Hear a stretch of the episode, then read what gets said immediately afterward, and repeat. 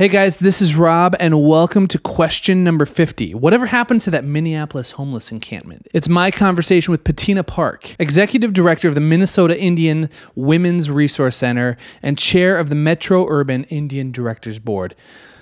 Oh man, this one goes deep, talk about a lot of stuff, and I'm not sure it's very comfortable on my end. Well, at least you're honest. Where do you live?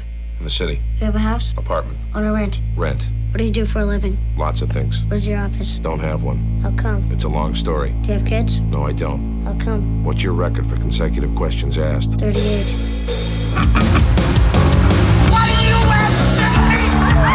Talking to me? Pop quiz, hot shot. Expect me to talk?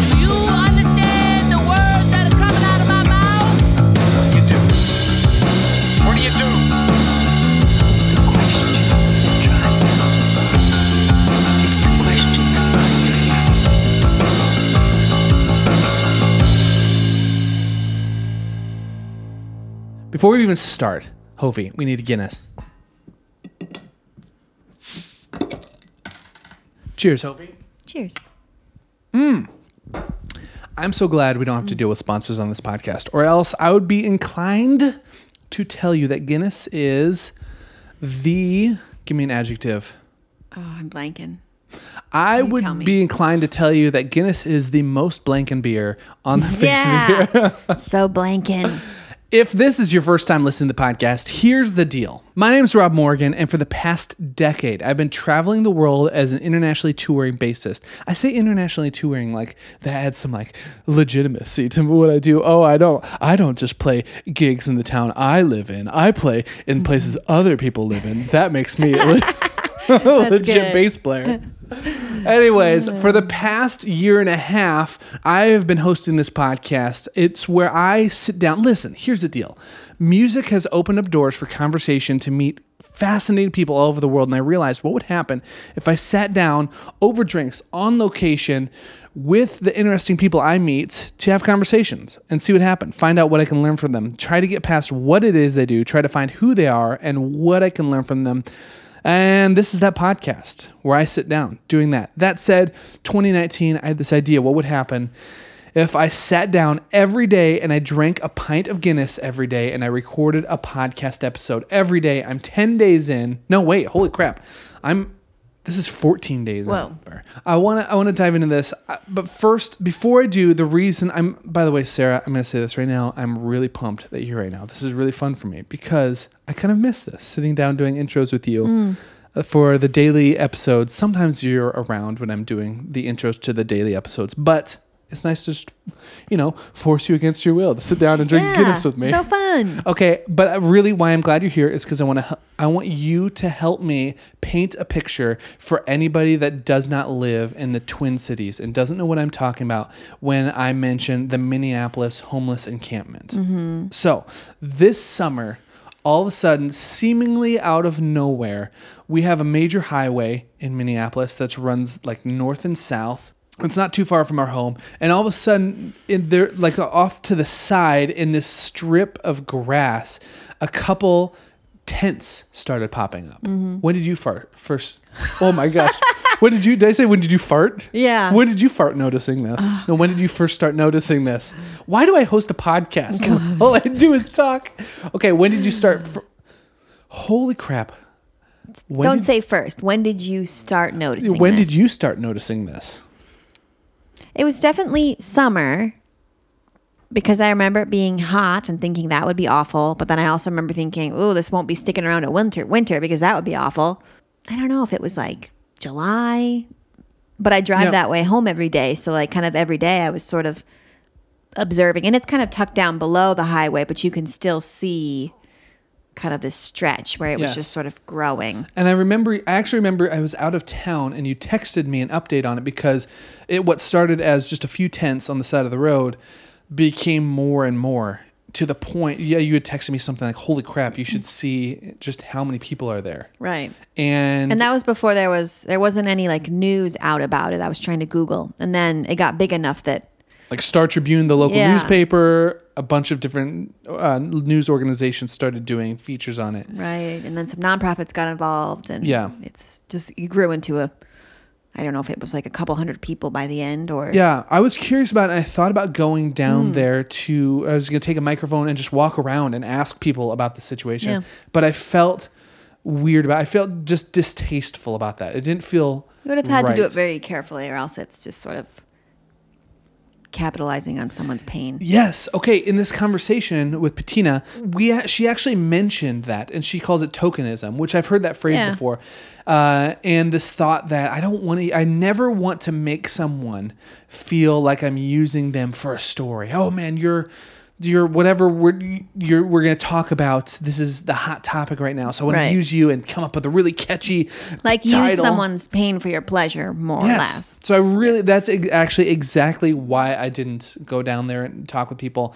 Uh, but they actually, it actually grew so much. People started calling it Tent City, and it became this big deal as the year went on. It was, it just kept growing and growing, and people started thinking, "Oh man, winter is coming." Uh, to uh, borrow Game of Thrones Game of reference. Thrones reference. Winter's coming. What's going to happen with this? And uh, different organizations stepped in. I am not 100% sure what happened. Why should I should say I wasn't 100% sure what happened. And then all of a sudden, seemingly overnight, it was gone. All the tents were moved. Almost, yeah. And this was like what, a month ago that that happened? Yeah, I feel like it may have been December. it was definitely fairly- winter. Yeah, definitely in wintertime. Uh, all of it was gone. So I was really curious about what happened. I feel like there's, I, I made a joke in this conversation about how it's, it, it's funny to think of like, oh, all of a sudden, like a ton of people became homeless Right. in Minneapolis. And then they just all must have like decided not to be homeless anymore. Right. Uh, but really, where did where did these people come from? Why did they come to this location, and why did they uh, why did they choose this location? Why did they stay there? What was needed? Where did they go? Yeah. So I reached out to Patina Park, who graciously was willing to sit down and give me a ton of her time. This is a long episode. Now here's the deal: I am not going to. Uh, cut this down at all. I know this is a long conversation, but I believe people listening uh, can handle it. And here's why I don't want to cut it down because this conversation actually made me feel, if I'm going to be honest, like an idiot hmm. and very comf- uncomfortable in my ignorance about things. We initially dive into she is very influential in the in the Native American Community. community. I ask a ton of questions that make me I feel make me sound really ignorant. But my favorite thing about this podcast is finding that it, it can be a place to ask questions and be 100% myself with people because it would be really easy for me to edit this down and make it sound like I've got it all together, like I'm really well spoken, and that, you know, Patina and I have some really great wisdom to say, and I'm to sit here and chat with her and we're to teach anybody anything. But really, I just want to learn. I have so much to learn.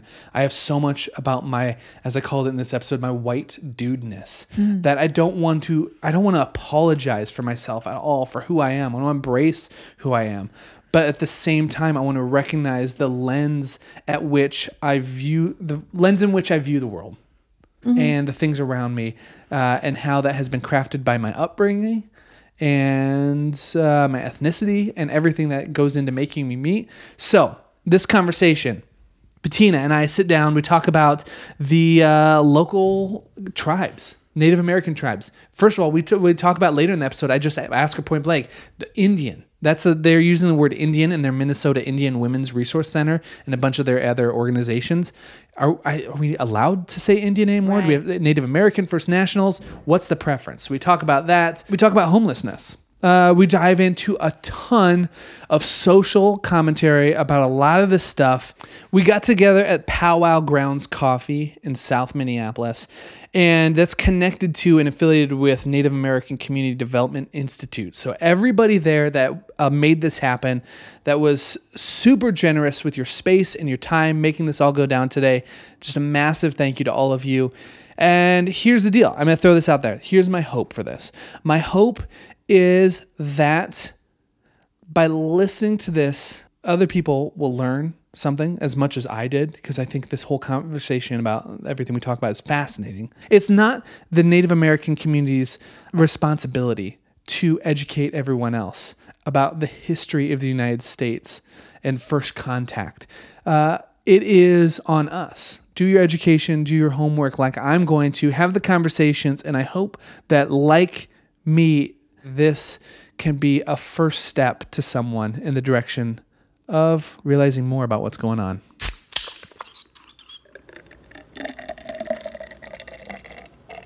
Okay, fir- first of all, let me say this. I am on the deep end of the ignorant pool when That's it comes okay. to all of this. So I'm probably gonna. I'm just. I am. You're so on. Your vibe right already is so open. Uh-huh. So I'm pumped that you're willing to hopefully let me ask you questions ask and just whatever. fill me in on Yeah, this. I'm kind of an open book. When the you said Lakota Yep. tribe is that. Eh, I'm just. I'm not familiar with Mm. Well- how connected tribes are. Is it just uh, spatially in North Dakota, or No, is no. there a community here? No, there's community here, and the community is spread out. Okay. One thing to keep in mind is about 65 to 70 percent of all Native people are Yeah. in urban settings. They're not on the reservations. Really? Um, that's a result of a lot of history, right? Yeah. Of removals and termination and boarding schools Yeah. and uh, relocation and everything up to you know like the 80s. I mean, it's a, a modern phenomena as well as an older one.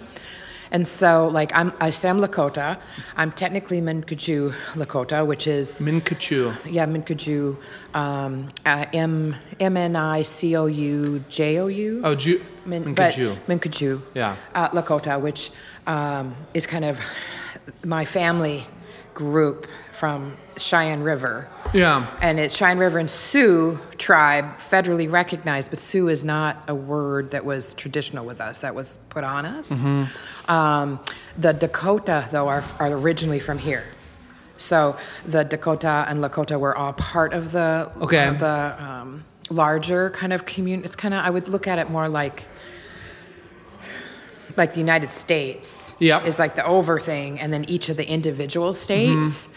Um, so we're very connected, and we have shared family. Yes. but we are different entities. Yes. And so, like you, Yeah, you oh, yeah. the Mdewakanton, Yes. Mm-hmm. Sioux um, are a different branch, right? Yeah. The um, Prairie Island is a different branch. I mean, so they're Yeah. different branches Yeah. of tribe, but Dakota were forced out of this area. Man. It's technically still legal for Dakota people to live in Minnesota, but Really? Uh, yes, Illegal? it's illegal. By yes, No way. way. What? yeah, and Fort, well, you know, Fort Snelling was a concentration camp. Yeah, oh, yeah. for the Dakota. Yeah, Yeah. uh, during that whole era, right? They were forced out to make room. How was that still a Well, thing? it's just because it's It- hard to change law once it's Oh, passed. okay. And it's a federal thing. And it's one of the. I would. Is it? Is it one of those? Th- well, I'm. I was almost making assumptions. I'm. I'm wondering if it's one of those things where it's not. Is it worth it? Is it worth the effort? Does the Dakota, Dakota tribes like want to Well, reverse that in any I way? think it, don't it would be more instead of changing those laws because uh, is more to. Uh, I think what's vitally necessary is kind of a reconciliation Oh, Okay. Mm-hmm. process locally and nationally around like like you said you're painfully ignorant. Yes. And that's not your fault, right? Yeah, I mean the totally. fact that the indigenous history in this continent has been quite clear Yes. Mm-hmm. and kind of um, whitewashed, as like I say, uh, in history books is Yeah. something we're constantly struggling with to kind Yes. of raise that up and, Yeah, yeah. and let people know what the true history here is and to acknowledge it. Yeah. Because there's a lot of trauma, obviously. Um, we, we talk about historic trauma and all that, but as a result, you know, if, if you just do basic, like trauma informed work, in the, outside of our community, just Mm-hmm. Yeah. in general, Yeah. you know, if an individual experiences a trauma and no one acknowledges it, they're trapped in a in a in a whirlpool. They can't heal. They can't get past it. Um, so it shouldn't be surprising to people from that just very simple, well accepted principle uh, that Native people are kind of trapped in this, you know, poverty and the trauma Yes. and all that because there's never been acknowledgement of the history. Oh, It's just starting. You hear bubbles of it. Yeah. Well, when you say the when you talk about trauma, it makes me think of uh, something I read recently, and I, it was a study, and I can't remember I can't remember where I read it, but they were talking about how trauma actually they were studying how it, it, it imprints almost on your DNA Yeah. and can be passed down genetically. And I it blew my mind that it's not just like this mental uh, or like cultural thing, but it actually goes into the genetics Yes, it's of a science. trauma. There's science. Yes. it. Yeah, absolutely. And as a result, too, most Native people, um, our endocrine system is at a heightened level all the time. So my resting levels will be higher than someone who's had no trauma in the recent history of their life, right? Really? Oh yeah. So Even if the no flight per- or even- fight. yeah. So so as a as a result, the the triggers. You know, if you ha- if you haven't you know done healing work or um, done work around that, yeah, that's like the, on a dime will go from pretty fine to Mm-hmm. you know exploding in, in some kind of emotion. There's a science behind that response as well. So Yeah. that's why we talk about like trauma informed care. It's not just about understanding that trauma has happened, but also understanding what the biological and the physiological and the psychological effects of that trauma have to your body. Mm. Yeah. Not just you know your emotional well-being, but your physical well-being too. I mean, it shouldn't surprise people that cancer, you know, diabetes, like all these kind of health effects that are deeply in, embedded within Mm-hmm. Yeah. the endocrine system. Yes. Um, we have higher levels of that in the community at large as well. Man, so what can be done on the, in the side of self and within like the usness that you were talking about? What can be done within the community or is being done right now to help that? Yeah, one is uh, kind of doing everything we can to bring back cultural Okay. components because yes the trauma is in our dna but i like to point out that the resilience and the ways to heal are in our dna too and have actually been there longer so any of the programming that is native specific is going to have cultural elements around Hmm. ceremony and, and teachings like we spoke earlier like the values like Mm-hmm. Yeah. teaching what are those values that are indigenous Yep. what is our connection to land um, all of that stuff that kind of systems for a long time have Yeah. tried to kind of essentially beat out of us Yes. is to put them back and then those things are layered like uh, MIWRC, we do mental health and chemical. Uh-huh. We do all these kind of mainstream approaches. However, like most of my therapists are native, and they they incorporate teachings into their like mainstream therapy. Yes. Or we have It's a- like it's, it's like connecting the I don't want to say ancient, but the the tradition with modern technology, maybe even like yeah, the, the and you need that kind of modern because they're best practices. But if Yes. they don't combine it with the cultural and the the stuff that we know to be true, Yeah. it can't really sit in the system and have effect.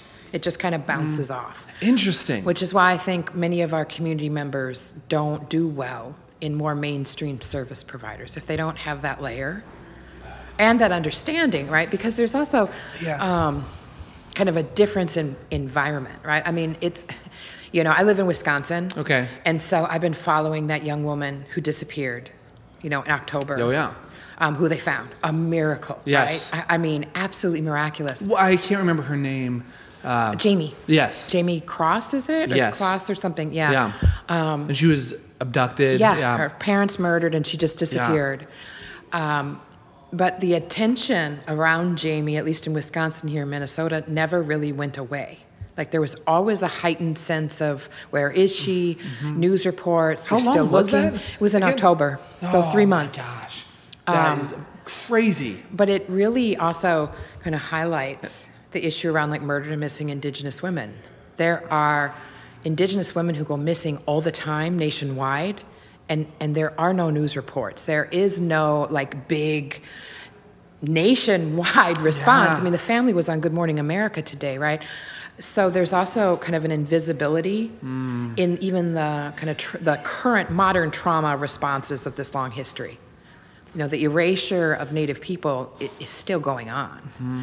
And so, like the raising issues of murdered, missing Indigenous women, we're doing a march here on the 14th of February. We do it every year. Um, you know, wearing red. You might see um, individuals wearing red or red dresses hanging around. That's all to kind of raise the idea that there are missing Indigenous women, um, and we need to bring them home, and someone needs to pay attention to the fact that they're disappearing and no one is no one cares right i mean that's kind of the painful there's i mean there are facebook pages dedicated just to the issue and you'll Yeah. see post after post of women the same age as jamie disappearing but it never made the the media So wow, man, I have a million questions on that instantly. So my main, uh, my I guess my main question first that comes to my mind is why do you think that's not getting attention? Well, I think it is the same as well. It's it's it's it's carryover of kind of white supremacist um, values in the country, but people don't see it that way, right? That when you see a young girl that looks like dominant culture and she goes missing, dominant culture responds in a like, oh my gosh, right? That kind of bubble of the world is a safe place for us gets disrupted, and people react to that and do everything they can to make it a safe place again. Um, even even when you hear this news stories right now about her now is how how happy she'd be home and how, how well she's doing despite um, you know they Her are parents aren't- yeah. yeah I mean no one you never hear the acknowledgement of you know she's Yes. come back Yeah. did she know you, know Yeah. that the the trauma trauma traumatic experience that okay, young yeah, woman went through Yes. um, it's all about no she's back home and happy again right Yes, it's an easy. It's like this. Uh, man, The world is okay I and just think of like again. bi- I'm just thinking like so many people think in binary things. Oh, like, absolutely. well, you're missing or you're home, and now you're home. Okay, next problem, next news story, whatever it is. right Uh, but there isn't. What you're saying is like there's this this this whole trajectory of yeah, you're home, but then the healing process. Yeah. It sounds like what you're saying. Yeah, and, and to acknowledge the trauma first, Yes. which has happened for her and will Yeah. continue. Um, to, to yeah to reinforce that Yeah. the world is safe for us. Yeah. This was even they even have already been acknowledging and pointing out like what's wrong with this guy, like what's up with him. You know, he was really quiet. Right? Mm-hmm. Yeah. You know, to again make it clear that this was different. This was an abnormal. oh, But on the flip side, uh, when a Native woman goes missing, it's frequently asked, well, you know, was she drinking? Where was she? What was she doing? Like the kind of victim blaming um, happens at a more Yeah. intense level. Uh, was she, you know, who did she go out with? Or, you know, it's kind of interesting um, how society responds to that or doesn't respond at all. Like that they don't care. yes. It's like just another one. Oh, Oh, man. I'm still on the. I'm still trying to. I'm. I'm learning of how to how to look at the world and look at those situations Mm-hmm. as a white dude, uh, and not.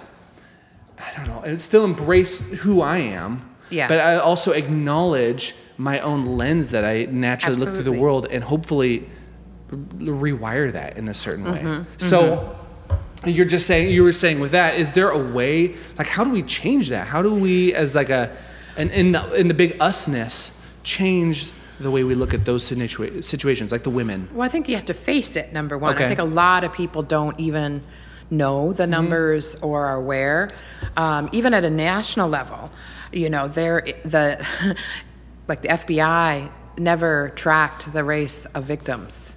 Um, so it's all been incidental information about the fact that all these Native women have gone missing or have been murdered.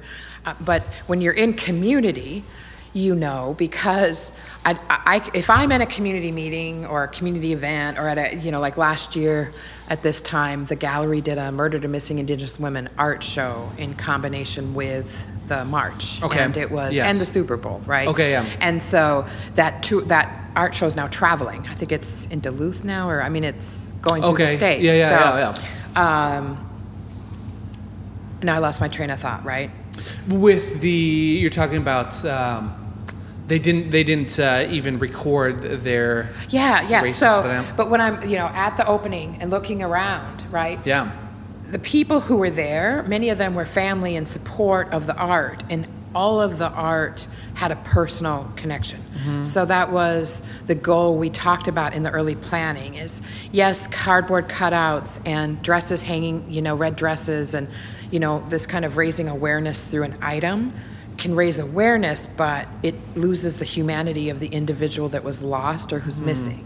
And so the art show was very deliberate in finding art that had a personal connection. And not just a personal connection around the trauma, but a personal connection of who she was um, as a person. You know, Yes. um, that she was a mother, a daughter, a grandmother. You know, that she laughed, she cried. You know, that she had feelings besides just the event that occurred to her. Yeah.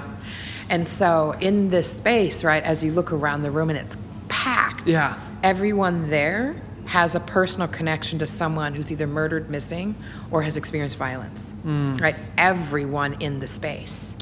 So, you know, So powerful. yeah, Oh. I Oh. and and I'll frequently, you know, people will say, well, you know, we only support survivor-led agencies, you know, and I'll push back and say, well, you know, as a native agency, given the statistics that we already know, it is victim or survivor-led. I mean, all of them are because Oh. all I don't know anyone who hasn't experienced some level of violence mm-hmm. and multiple levels of violence Yeah. throughout their life.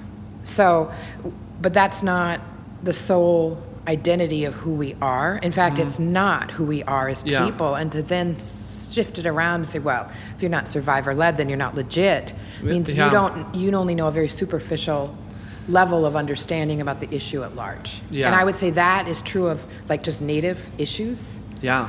across the board. Whatever issue it is, Yeah. is a lot of people have a very superficial understanding, and they've never dug any deeper. Because then it requires dominant society to look at themselves in a not Yeah. pleasant way. Okay. Yeah. A very. Yeah. I.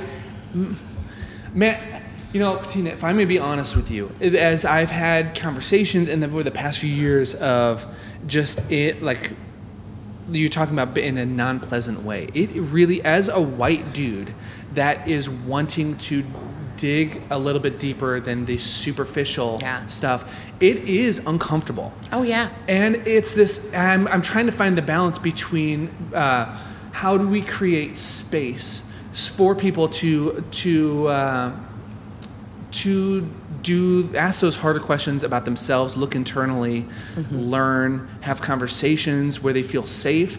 Yeah. Uh, safe to be vulnerable and not put the guard up so there can be actual change in people. But at the same time, it's not your responsibility to make people feel safe. My wife and I were always talking about that of like, man, where does that safeness? I know where this tangent's coming from, but I'm, I'm just curious about where the safeness, where that space comes from. Because it should, it's not on you or the community of indigenous people to make everybody else feel safe and comfortable so you can uh, approach your whiteness.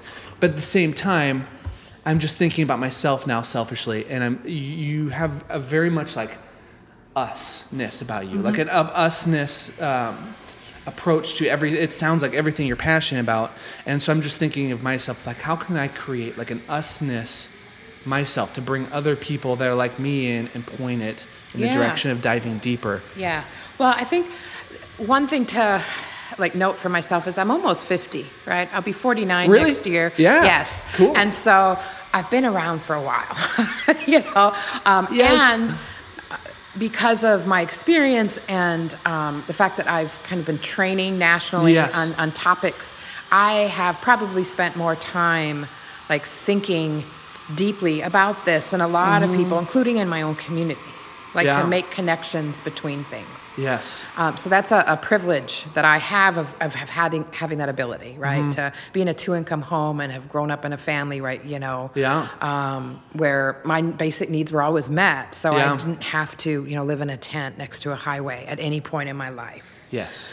Um, I've also had the fortunate um, opportunity to be in national convenings of kind of a diverse group of people who look at violence and things from all different levels of their own experience, Yeah. whether it be you know labor movement and workers or the African American movement and Me Too, or I mean a lot of different areas Yeah. to, to kind of be even critical amongst ourselves and challenging and, and to be given even the vocabulary to understand things that are happening, right? Like Yes. lateral oppression or internalized oppression.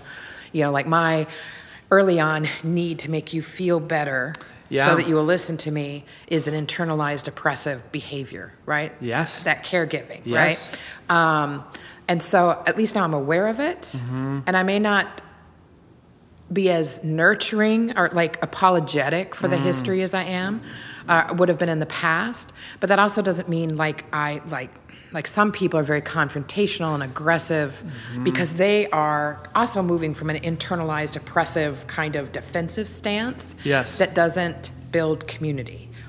And I, I suppose yeah like you said i do view the collective as us. Like i um, whether it be spiritual or professional i i don't see it as different kind of pods of people. It- Yes. we really are one people Yes. um, and whether you're Christian or Buddhist or Muslim or uh, you know just spiritual in general, Hmm. there are certain values and concepts that share across the board, and that and treat others as you would treat yourself. And the Christian, it's also in Muslim. I mean, those are fundamental principles of humanity. Yeah. And this sound that goes back to what you were saying earlier about the, the, Lakota tribe, uh, the the values you were talking Yeah. about earlier. It and there's another like Mitakuye Oyasin you might have heard. Um, it uh, translates to like all my relations are all things related, Mm. and it's uh, also a, a prayer within Lakota beliefs. So it acknowledges the fact that all humanity is connected, but it also recognizes like the connection to the animal world Mm. and the mineral world and you know the trees and like rocks, everything Yes. all the way up into the cosmos, that there is a singular connectedness Yes. amongst all things. I and it's that. through that that we would receive or, or the world would find peace, right? Because it's through othering. I would say othering, which is grounded in greed and, and like this individual take, take, take, Mm-hmm. um, creates the environment where racism and hate crime, like all of that comes from. Yes. Right. Oh, Um, that's so good. Hey. That's so awesome. Well, yeah. the I mean, othering, the othering, totally, totally othering. one hundred percent. Otherwise, how else can you explain that we have jails of children and, and most of the United States doesn't care other Yeah. than to post passionate statements on Facebook um, to do a kind of superficial level of engagement and then they've done their thing and they go on about their life. Yes. Not even thinking Yes. about the fact that there are children who are taken from their parents and are in jails, Yeah. dying. Right? I mean, it, it should be mortifying to humanity at large. The fact that it's not really speaks to how, how disconnected people have become um, across the globe, even. Yes, and it is. I've thought about that, and I wonder. I've thought about media and whether it's social media or m- movies in general, in the sense that we live in a world where it's very easy. The algorithms that we live in, whether it's online or that we're taking in, are made to allow ourselves to build a bubble around us, almost so you can feel you can feel safe as you want. If you're talking about social media, Yep. you can feel safe as you want on Facebook, Yep. and you can just open the door just enough to go have like a comment section argument with someone, and then come back in your I know. bubble, and you because you've unfollowed everybody that doesn't agree Mm-hmm. Yeah. with you. Yep. And so it is this that otherness is fascinating to me. Of like we now we can live uh, disconnected more Mm-hmm. than other people, and that's not our problem. The stuff you're doing over there, I'm fine. I'm safe. Yeah. And you were saying what you were saying earlier made me think of another interview I I read. I was actually watching this last week, and it was talking about how uh, they were talking about drugs, and he was saying how you know this opioid epidemic in certain areas. In there's air pockets of America that just don't even give a crap about it because it's not it's not affecting you. But he was saying it is, and th- when it affects you, then you will become a person. When it affects your family, it'll no longer be uh, an us and them. Exactly. It'll be an us when it affects you. And so that just makes Well, me think what yeah, and there's saying. also an element, especially with the opioids, um, is uh, whether you're deserving of receiving help or not. Too is is kind of overall like. Um, you may not be aware of this, but this specific area of Minneapolis and Hennepin County has had the highest overdose rate for Native people for years, nationwide. nationwide. This county, Y- Yes, and not just this county, but right here. this specific neighborhood. This specific, the third precinct area Really? has had the highest overdose rate in the nation for Native people per Yeah. capita, right?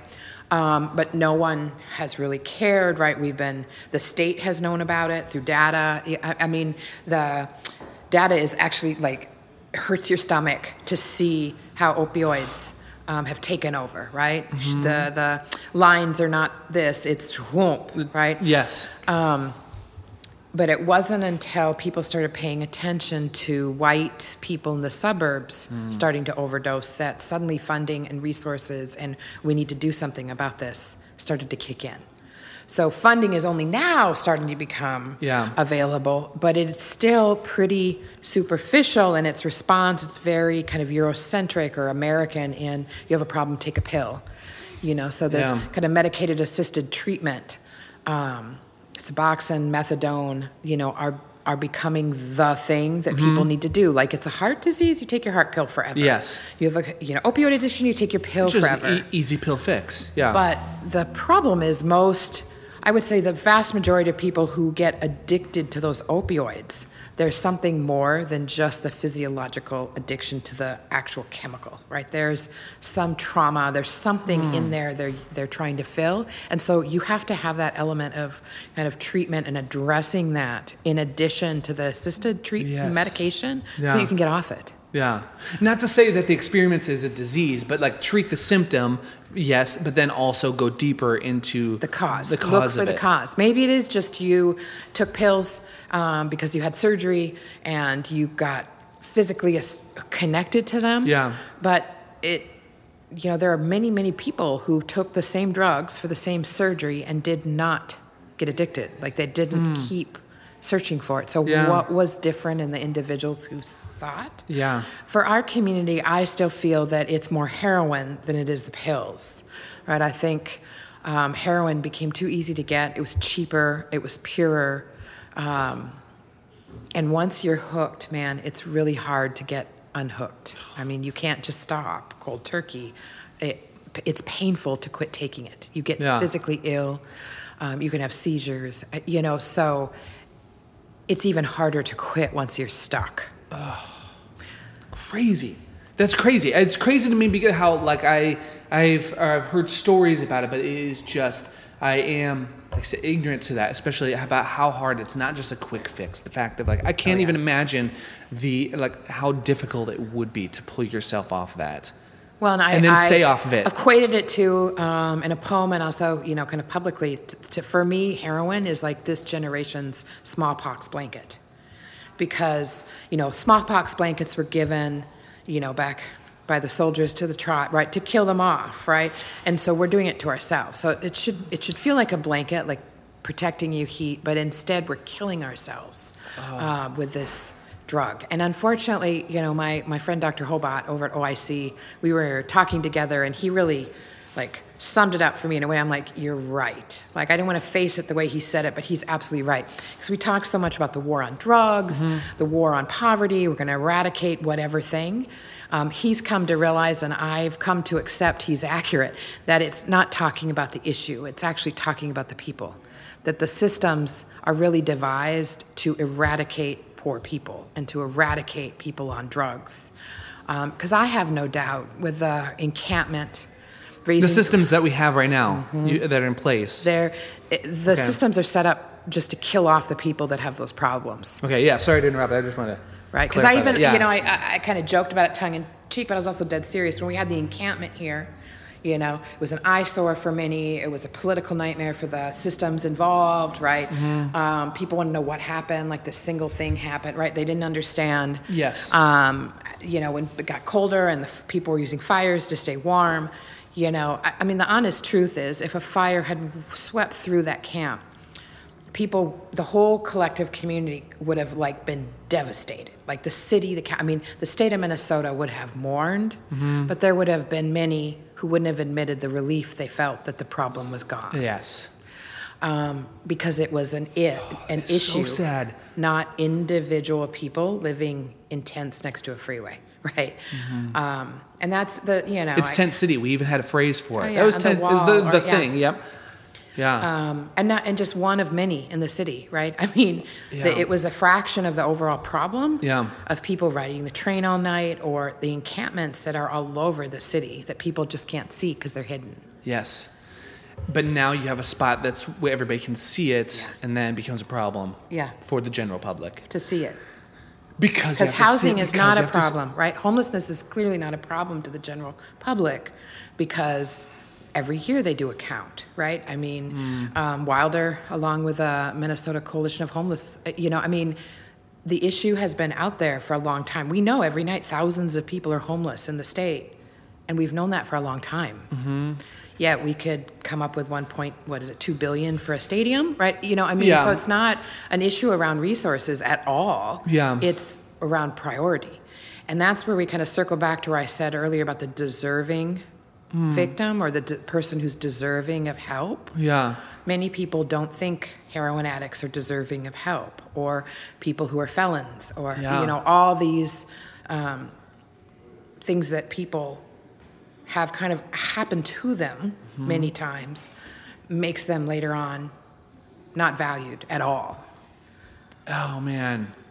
And because you don't it I'm just thinking still of like your us and the, the us usness and the themness of that wanting to disconnect makes me think that you of, of course you're not going to see you're, you're not going to consider concern yourself with their story of like how do they like ask how do they get to this point mm-hmm. it's just they're at this point they're doing drugs Yeah. they're in, fel- They they're a felon yeah they chose this. They this chose to be there. Oh man, yeah, I do hear that. Even the, even like homelessness. Oh, yeah. Oh, m- you know, most people are choosing to be homeless. Yeah. And it's I hear that.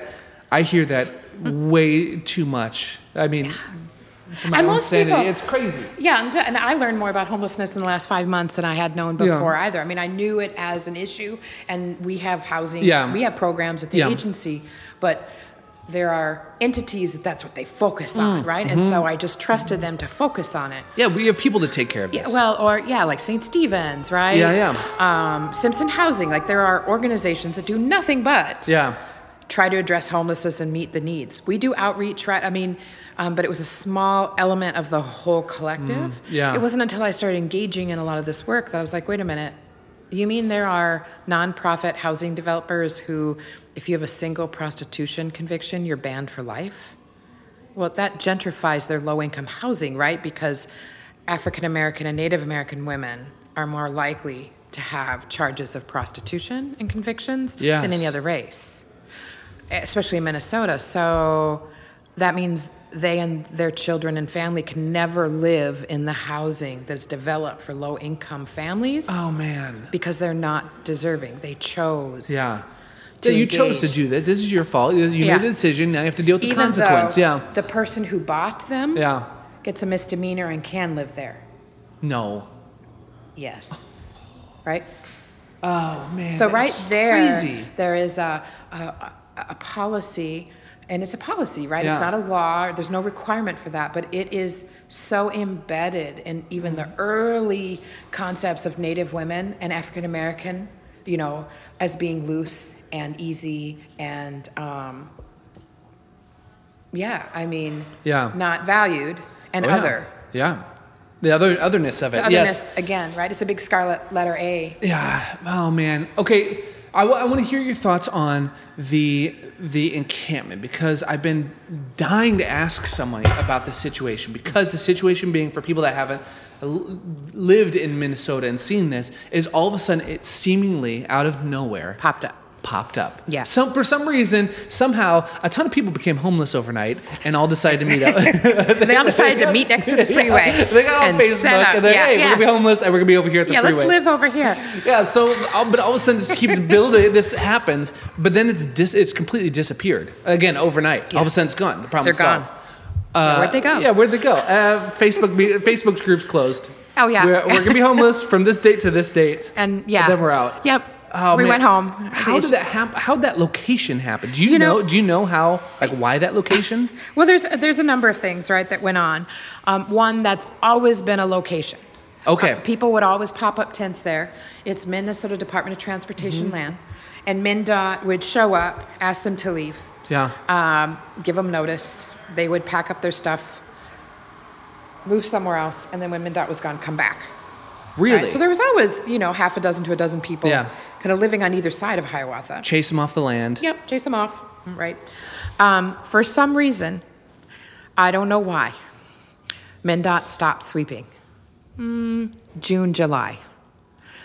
um, and word spread, right? Social media, right? Yeah. And so I was, I first heard of it growing to the level it had in uh, um, early August because I was on vacation with my family. Yeah. And I got a call from a Star Trib reporter. Mm-hmm. And he wanted to know how, what did I think of this tent city that was popping up? I'm like, well, what do you mean? Like, he's like, well, there's, you know, a few dozen at this point. I'm like, wow, um, wow. I don't know what I can say about that, but Yeah. I just kind of told him an overview of kind of historical. The historic- perspe- yeah. Um, stuff I do all the time. Um, none of none of my stuff made the story. um, Oh, really? Nope, nope, none of that got in there. Uh, probably because I wouldn't get forced into like, yeah, what was the thing, or like uh, kind of the more sensational Yes. um, idea around Fit, it. fit your ideas in a nice, neat Yeah. little box. And that and, and his in his defense, that reporter ended up spending num- like days and days at the camp and really Hmm. Okay. got to know people. Yeah. And the shift in his stories were clear. Um, it became yeah more focused on the Hmm. That's be cool to see. That's that. yeah, Chris did a really good job of kind of learn like being open and learning. Yeah. Um, and being receptive to, I think some people reached out to him from the community and criticized that first piece as being a little exploitive and not understanding. Mm. Yeah. And he listened. Yeah. You know, and didn't get defensive and, you know, Yeah. F you, I'm not Yeah. going to do it. And no, he actually, okay, let me find out. Um, well, so when I got back, I, I went And was blown away. I mean, by that time, Natives Against Heroin and the Kateri Church, you know, had at least um, got, I think, a shower, like one of those tent, like camping Oh, yeah, showers yeah, set yeah, up, um, and had, I think, Kateri is the one who produced, you know, brought in a biffy. Oh, right, really? There was no toilets, you a single one. Yeah. Um, we knew a large majority of the people there were using, Mm-hmm. um, and so kind of the public health elements were concerning right away. Yeah. And so um, Dr. Stately, who's the CEO of Native American Community Clinic, he actually requested a meeting with the mayor and then invited us along with. And at the po- time, I was chair of the Metropolitan Urban Indian Directors. And Yeah. the MUD is unique because it's an almost 40 year organization of all the leadership of Native na- nonprofits as well as the tribal Yeah. um, urban offices and, and embassies. And it's recognized by the city formally. So we have an MOU with the city. Really? Okay. Yeah. And it's the only in the nation where Yeah. a city has recognized, and for so long. Yeah. Right? It was a movement out of AIM Okay. um, to kind of create this voice with the Mm-hmm. urban population and the city government because the tribal reservations, the governments, have a, a conduit with the state, but don't always engage with the urban, at least historically. So um, we had the meeting with the mayor. That's where the September 30th date came up, not as a deadline to Yeah. move the camp, but instead a deadline to come up with solutions. Yes. Um, that was not messaged completely. Yeah. you know, there was some criticism for the mayor about that.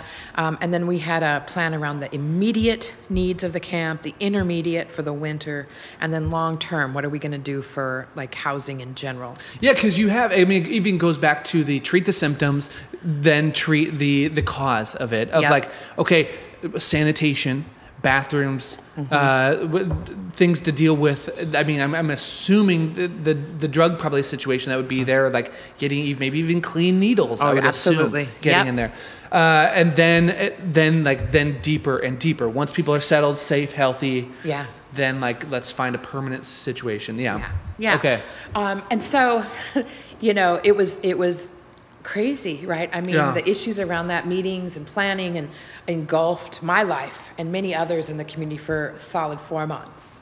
Um, you know, working 65, 70 hours a week. Every Man. day, you know, texting at all times, you know, texting Yeah. with the mayor at odd times Yes. of the day, with the, you know, um, chief inspector from the third precinct. I mean, just craziness. Mm-hmm. Yeah. Um, but it really came down to the MUD.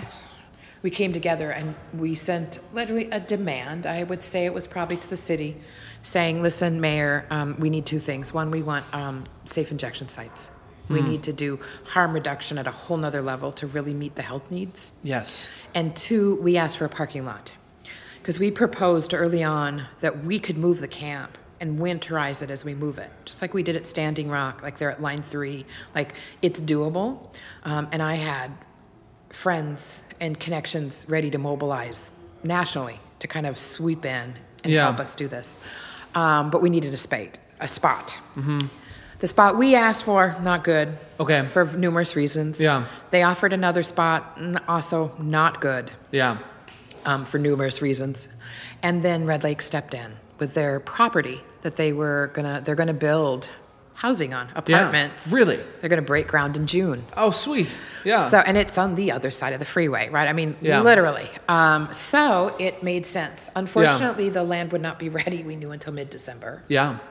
So the efforts around the camp then intensified in meeting the immediate needs of the camp. So, you know, they brought in more biffies. Yeah. You know, AICDC, Mike Goze brought in the tent across the street that had showers Yeah. and kind of connection to resources, Yeah. right? Um, and that was all around the immediate needs. We, our agency, um, as chair of MUD, I stepped in and we, I hired people. I, Mm-hmm. um, we tried to organize donations as best as possible, trying to avoid a standing rock. Um, we failed in that um, What would be it? And when you say trying to avoid a standing because uh, if, if for those of us who were there, Yeah. people, very well-meaning people, heard about it and just sent stuff.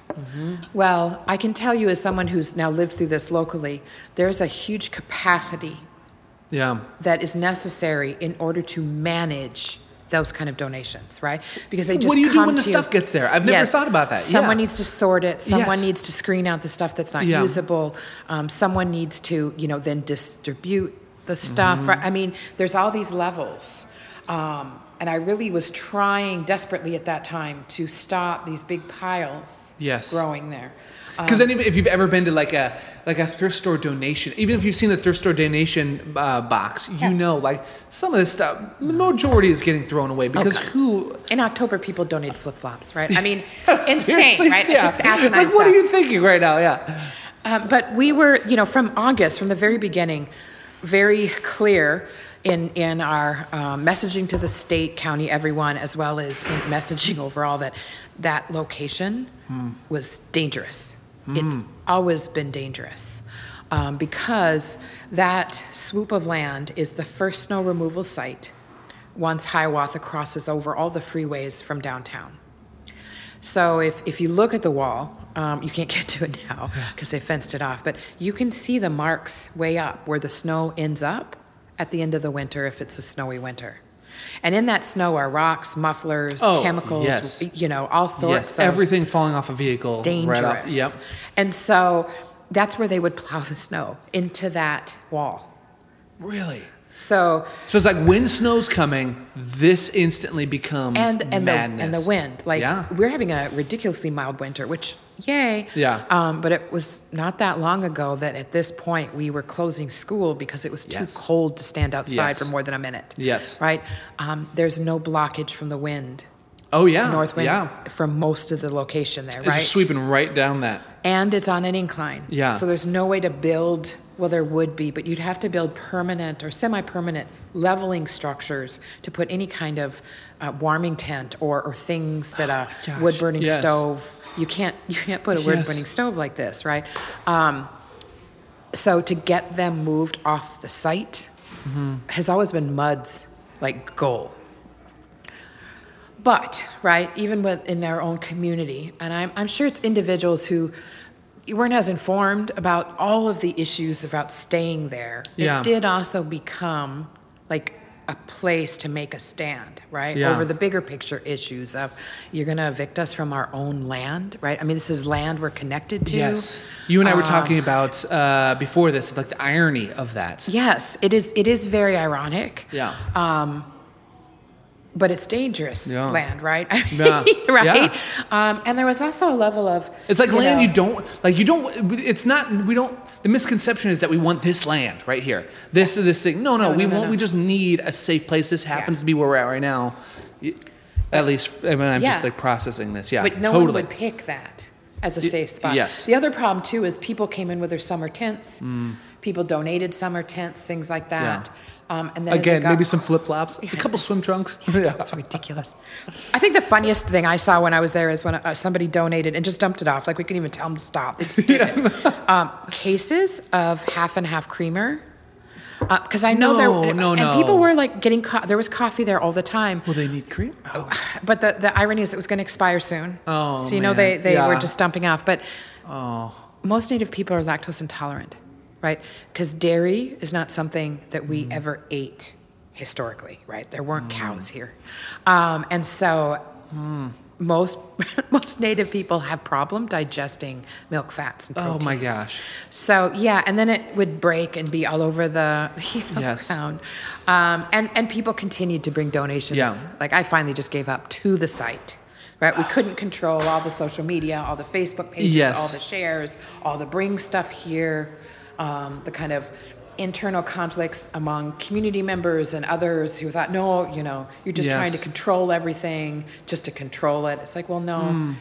If the stuff is donated there, it's raining, it's muddy, it's wet, right? Uh, literally thousands of pounds of cloth and donations were thrown away every day. Oh my gosh. Yes. Well-meaning Thousands, ignorance. Absolutely. And from, yeah, all well meaning. Yeah. Right? Um, so the other thing we kind of developed here was this idea of, well, what, what's going to be popped up Okay. at Red Lake? Once the tribe stepped in, it, it became discussions between them and the city. And so MUD stayed out. Yeah. And instead, we focused our attention on the encampment itself, knowing we'd have to stay there longer, right? Yeah. So, in fact, a, a friend, you know, Tara, my friend, who's up at line three during hunting season, right? There's no Yeah. line work during hunting because we'd hate for a pipeline person to accidentally get shot, right? So um, that means the people protesting also have a break. So her and some of her friends came down, and not only did they like cook venison stew and all this, but Mm-hmm. they popped up two army tents that we got. Um, and did put wood burning stoves in them, and not only in them, but they cemented them in on level. So they couldn't Mm. Be stolen and they would be safe. Yes. Um, so we called it a warming station for the city, but it really one they became one was elders moved Yeah. into the one, and then uh, somebody else moved into the other. So Yeah, it yeah. became homes. Yeah. Um, but we had a you know like a 25 by 30 foot um, army tent, winter tent that we could have also popped up, but we couldn't get kind of coordination with those on the site who are kind of doing the grassroots work Yes. and the community at large, right? That's the other big difference between this camp and like Standing Rock. Yes. Standing Rock, people came there for the issue of around water. Mm-hmm. Either they were environmental justice people or native, I mean, whatever. But I don't want to say functional people, but people with less struggles around chemical and mental health issues Yeah. were there. And so the infrastructure kind of popped up around people doing what their strengths were. Yes. In this instance, a large percentage of the people there were struggling with chemical and mental health issues, and so they weren't really at that level of being able. It's not everybody helping. build the infrastructure. Yeah. right. Yes. Um, and then, you know, sadly, uh, you know, if you do a lot of outreach and you do the work, you also understand that when you work with community who's really struggling, um, our own, in fact, that there's a we call it, we call it the bullshit factor. Yeah. Um, and you have to be good at this, Yeah. right? You have to be experienced, and and for me, it's having people who have lived experiences, Yeah. um, to kind of push people who who might have kind of settled into a heightened level of dysfunction Mm-hmm. to say no we're going to go and we're going to go here and get you an id and we're going to go and do, you like to Yes. push them out of their which comfort zone which is Yes. an unhealthy comfort zone Yeah. um, so for instance right I love that. Yes, well-meaning to have Yes. everyone bring meals. That Yes. was beautiful. Sharing Yes. food is important. Yes. However, there are free meals provided in several places within walking distance of the tent Mm. um, that they wouldn't go to anymore, right? Um, and so it's kind of the difference between empowering people and if people choose to live, there are some who choose to Yeah. live on the street. They choose to live that way. They're very few, mind you. But for them, right, to create an environment where they never have to leave their tent Yeah. isn't empowering them at all to survive. it's enabling them in a dangerous way. Yes. Oh man. And I say yes like I know anything Well- about that, but I totally can picture it like yes, you're you're just and it's what's the difference between empowering and enabling? It's a very fine line. And you have to know the bullshit factor in order to do it. Right? And so, you know, The a lot bullshit of the factor. Oh, I grassroots, love that. a lot of the I'm gonna steal that, volunteers, a lot of the community who stepped forward Yeah. and really strove to help and, and, and work like to Mm-hmm. help our relatives. Absolutely. But helping them to live where they never have to leave their tent Yes. um, and to make to even create an expectation that this level of care will continue Yes. um, is not empowering. That's that's dangerous because it's not continuing. Right Yeah. when it gets super cold and blizzardy, I'm guessing most of the people who were there saying, you know, we're going to make a stand or we're here to help, and Yes. um, are going home. Like Yeah. I went home at night. Right? Yeah, Um, and I and you know towards the end there, I got a little like testy about it and frustrated, and I would say to people who'd ask, listen, you know, if people really want to make a stand there, there's nothing stopping them from buying their own winter tent Hmm. and setting up and making a stand. But to use the individuals who were there to make their stand Hmm. is exploitive, it's tokenism, and it's not okay. It's destructive. yes. Um, but that made me a bad guy, right? I mean, I got attacked on social media pretty Yes. intensely for a while. Really? Oh gosh. yeah. oh my gosh. Um, and that's okay, can't- right? yeah. I knew it would happen, Yeah. right? In August, when I had the decision there to either just send outreach workers there and do the best I could, Mm-hmm. Yeah. and just to let it go and Yeah. focus on my work at the agency. Yeah, yeah. Um, I chose to not do that and instead take a leadership role, put Yes. myself out there, and I knew Do the some- uncomfortable work. Yes. Yes. Which would also result in funding coming in. And Yeah. that's the breaking point for What a was the main in thing the people were saying to you? You know, oh, I had one person, it doesn't matter who, you know, who kind of posted broadly uh, in public that, you know, where's the money going? You know, she goes on all these Oh, trips God. and these four star hotels, right? Yeah, yeah. I wish, right? I do travel a lot for work. Yeah. Um, Yeah. But yeah, and part of me is like most people making these kind of accusatory statements against myself or other, like Mike Goze here got attacked, Mary LaGarde. Yeah. You know, all of us who got attacked are being attacked by people who've never run a nonprofit. They don't Yeah. have any oh, understanding of, of totally what ignorance. it really means. Yes. Or to call us out as just being part of this nonprofit industrial complex. It's like, Yes. I understand there's a fr- level of frustration. However, Yeah. right, I also employ our community. Yes. Right? And I don't have any power. I can't go to the legislature and make them change their mind, Yeah. which is the other element to the nonprofit industrial complex. I can't be part of it by virtue of the fact that even if I tried, I have no power. Yes. Yeah. And you need that full circle. And nobody talks about the uh, if you're nobody talks about. Um, I mean, if you've read the book Seven Habits of Highly Effective People, it talks about finding the your circle of uh, influence, and not just like what what and what should I focus on that I can actually do. Yeah, my circle of concern is huge, and all this really matters. But I'm not going to be able to change this. So within my power and my influence, where can I Yeah. impact the most? And I don't. ugh, that you just know, annoys the interesting too. crap out of me. Well, yeah. and it's and it's true. Like uh, you know, this last four or five months have been like a learning experience for myself as Yeah. well. Um, also, kind of a self recognition of like the work, like the the staff I have at the agency, Yeah. really do amazingly remarkable work Yeah. every day.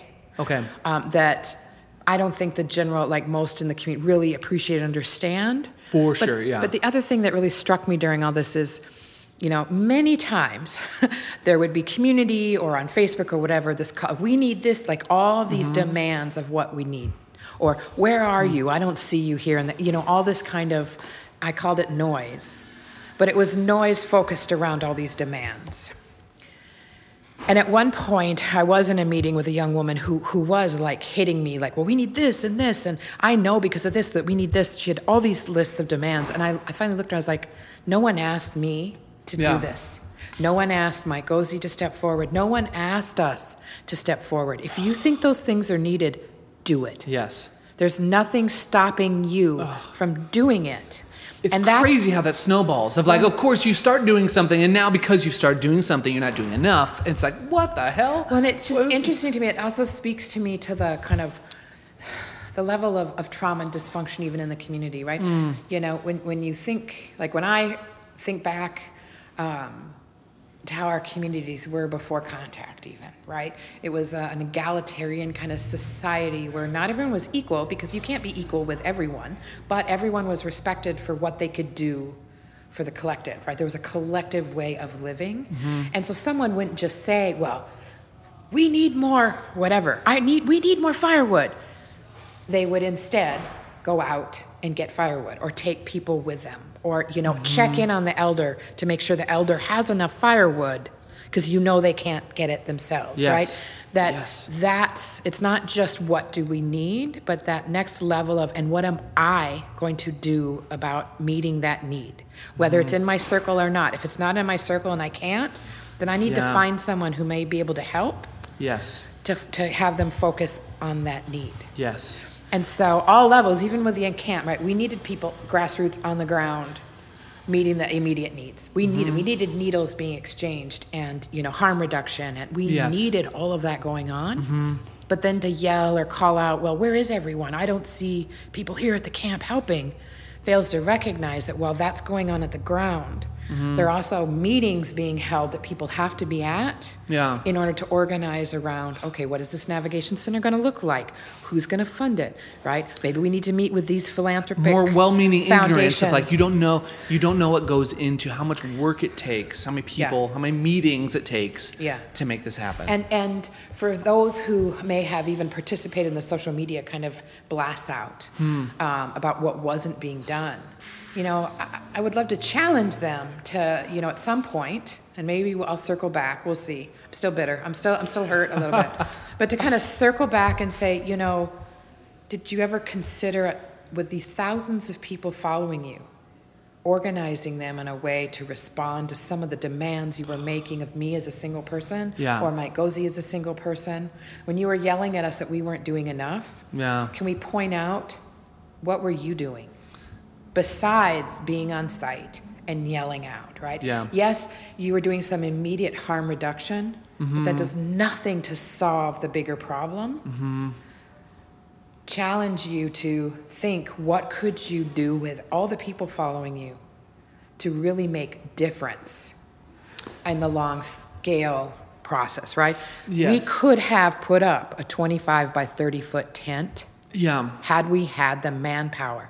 Yeah. I never had the capacity to organize that level of volunteers. I don't have that level of following. Yeah. Right? I could have brought people from outside to set up yurts and tents and teepees on a new site. But as Mm-hmm. Yeah. far as moving people, Oh, yeah. getting them to shift their that needed people on the ground who had relationship. Man, that that is the biggest frustration I have with social media is that we have this false sense of action of like like oh man why yeah I'm just because you voiced your concern or like this thought that holding people accountable you're now a part of the the solution or some other like whatever that means I just is like I love social media in the fact of when it when it can rally people to actually take positive action that's really Yeah. positive or spread the word about something but the negative side is it makes it just has this really gross side to me where people feel like you feel like you're doing something by getting in like a comment argument with somebody or holding someone to Yeah, I don't comment argue. Oh. myself. You know what though? It's interesting because yeah, I hired yeah um, a person to help with the navigation. Like I had funding to do these these positions to help people at the navigation center, and one person I reached out to was because I saw her level of organizing on Facebook. Yeah. like we need wood. People Yeah. would comment, "I'll come get it," or Yeah. "Bob over here has a truck. Bob, Yes. can you like?" Yes. I didn't see her doing any kind of like, "Look at all I'm doing." It was this. This needs to be done, Yep. and and immediate. Yeah. Um, I was like, that's the level of organizing and focus. That's Because cool. The the kind of yeah insidious side of social media is I, I can sum up a lot of that little blasts out right in the fact that it is contrary to the value of humility. To me, it is grounded more in ego, Mm. and and there's a narcissistic undertone to a lot of people, all and not just in my community, just I see across the nation who do these tweets and these Facebook kind of posts about some kind of social ill. Um, that's more about them gaining attention Mm. for the fact that they called attention to it, and that Yes. is all ego. is that would that fall under the tokenism that you're almost I like say, yeah. using a little bit of Yeah. people using the situation Yeah, to, to, to garner likes and posts and shares, which validates themselves. Yes. Not the issue at hand, yes right? Oh Um, man. Okay. Do you do you have like a couple more minutes? I want to be. Respectful of your don't even know time. time It is. Yeah. Let's check. What it is eleven fifteen. Oh yeah, no, I'm good. Okay. I because I have a question. This is this is maybe more on a personal level. Uh, my question is in those scenarios so say you're doing something you're taking action you have decided to um, do the uncomfortable thing right? And movement. What what do you do personally? What did you do personally when you started having people tweet or like do social media stuff at you? All this noise starts coming in. What did you do personally like keep yourself sane? You know, um, well, number one, um, I, I didn't engage in it. And um, once, and I didn't even know it was happening, right? 'Cause the, Okay. the main people who were doing it and sharing and it spreading had blocked me a while before, Mm-hmm. right? Um, Because of course we block people, we get get them off our uh, social media property, so we don't have to see them. They're not an eyesore on our feed. well, not only It's that, just- they can't call you out for lying. oh, interesting. You know, I mean, so Yeah. Mm. there's also a, um, yeah. You block the I haven't thought about- response. If I block you, I can say whatever I want about you, and you can't hold me ever accountable. Hold you Yeah, accountable. right? Totally. Um, so I didn't get him. The only Oh, reason I knew it was happening is I, I had a, a couple of friends like screenshot and send things to me, um, and I was like, "Listen, you know, please don't." Um, and then I did. Please. do- I know, and I did. Well-meaning ignorance. I know, and I did make a, Yeah, like yeah. a public post and basically said, you know, thank you to because a lot of people started reaching out to me too. Yes. Are you okay? Uh, Right. yes, yes. Um, and so I just I sent a, a post out saying, listen, I'm okay. I'm not seeing this stuff. Yeah. Um, but please don't comment, don't defend me, because that only validates it, Mm. right? Um, I also try, to the best of my ability. It's hard sometimes to follow kind of a uh, um, world belief of, uh, you know, what you put out is Mm. what comes back, and so and that everything we say is essentially a prayer. So if, if I say a lot of negative stuff, I'm basically praying for that negative stuff. And if someone says Oh, something that. negative to Yeah. Mm-hmm. me and I respond to it in a defensive negative response, then in fact I've validated what they've said rather than just Mm. ignoring it. So um, I posted that out, said please don't, and instead, if you see something negative, post something positive about the work that's being done. Not in response to them, but in general Yes, response. not on their feed or that. Yes. Oh. and just keep the positive going because there's so much more positive than negative. Also, I realized Tina, that is so brilliant. Well- that's such a brilliant approach to social media. um, yeah, And life th- in general. Well, the Uh, thing that yeah. happens too, right, because of all those algorithms, Mm-hmm. uh, my Facebook feed is very superficial, and I, I mean, I get to see people's puppy pictures, Yes. and very few public. Or, or um, political, or even like, Like things, news. news stuff, Yeah. even feeds in, Yes. so I can control it. Yeah. Um, and yeah, and I, I also finally did block some people Mm-hmm. who just seemed to do nothing but negative posting. yeah. Um, ignorant negative posting, and it, you know it's noise. Mm-hmm. It's to me, Facebook allows people to have basically a bar conversation at a table Yes. publicly. Um, I wouldn't eavesdrop on their conversation at the bar. Yeah. And so I'm sure people say, you know, talk shit about me all the time. Yes. But I have no way of knowing. Yes. It's like why it, it's it's so obvious to me if someone if someone said, "Okay, I'm going to give you the superpower to if to know what everybody has said about you, positive or negative." Oh, yeah. It's a no-brainer that I would say, "Hell no." Yeah, hell I to hard no. pass. I would go insane knowing Right. any of that.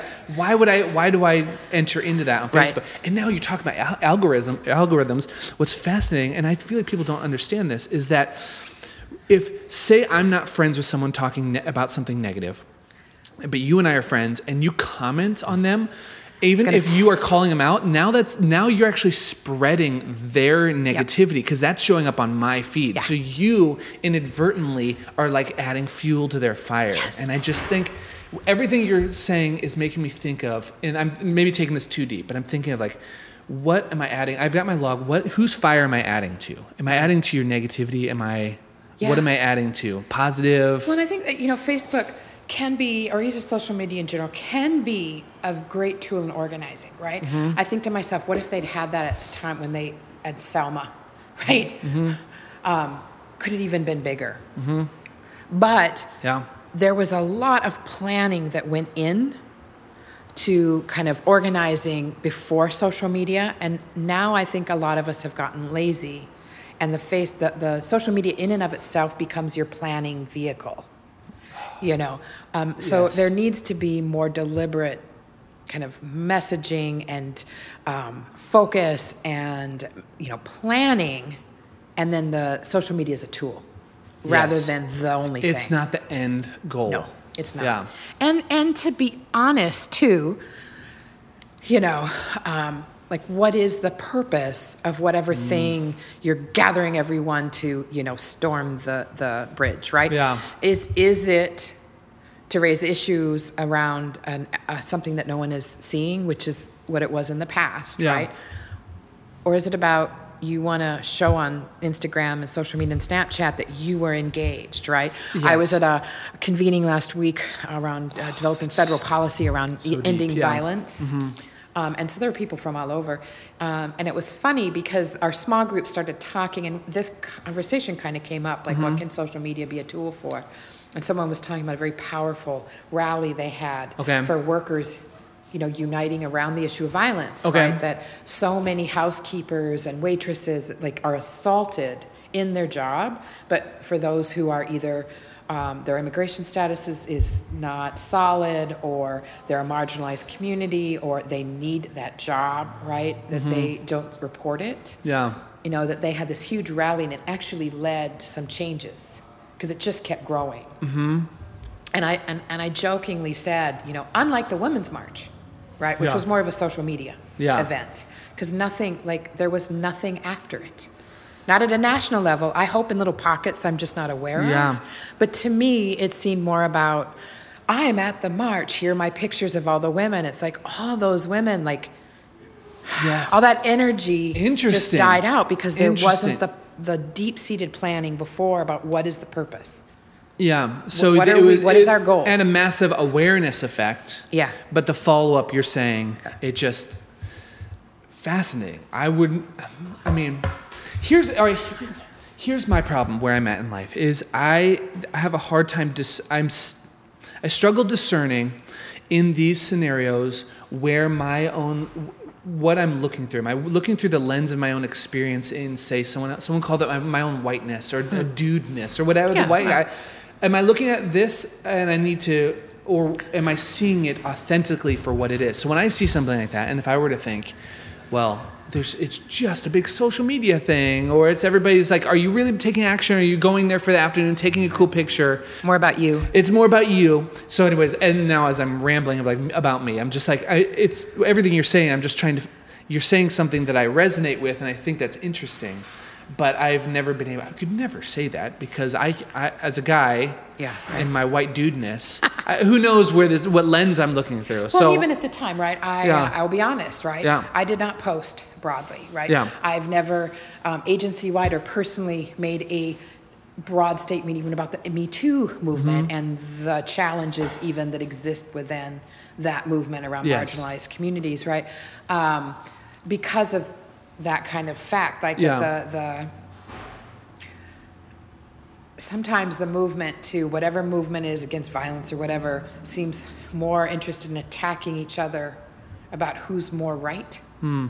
than it is about the bigger problem. yeah, Um, and so I don't even engage in it because I don't have time. I'm not going to Facebook comment. it's knowing it's knowing that this is gonna have no impact. I even if I yeah. post something kind of controversial or political on my Facebook, I always put a disclaimer. Mm-hmm. Yeah? I- Okay. I, will not engage into arguing. If you want to call me or meet me for coffee, let's have a talk. Yes. But I will delete your post if Yeah. you try, and Yeah. I will. You know. I don't block them, but I will delete them and keep deleting them yes, um, because it's my feed. yes, It's this is my space. This is my comment Yes. and my feelings. yes. Um, I I'm not love gonna- that. I love that. Yeah, Yeah. if you're gonna if you're gonna challenge it, come sit down with me. Yeah. And let's have a conversation about Yeah. it, more than in a few characters in a comment. Well, yeah, man, that's so good. Okay, I want first of all before I ask this next question, I want to acknowledge that as uh, that is. I do totally acknowledge that it's not your job to educate. It's not your responsibility to I educate kinda- anybody. It kind of is. I've taken that on, right? Yeah. I do. I do do yeah, that. so if you take it, if you do it, that's I your have choice. accepted I- it as a role. I love that. So, but if you had, if you had a voice to say, say someone said, "I'm gonna change the algorithms of Facebook," and if you could say something that would show up on every, I'm just thinking of my situation. White dude's Facebook feed, a message, something that you could say, like, what would you, what would be like the message? Uh, you know, I, I think my message would be the same that I, kind of, I said last week in this kind of mixed group. Um, is imagine a world Yeah. if we all saw each other as relatives.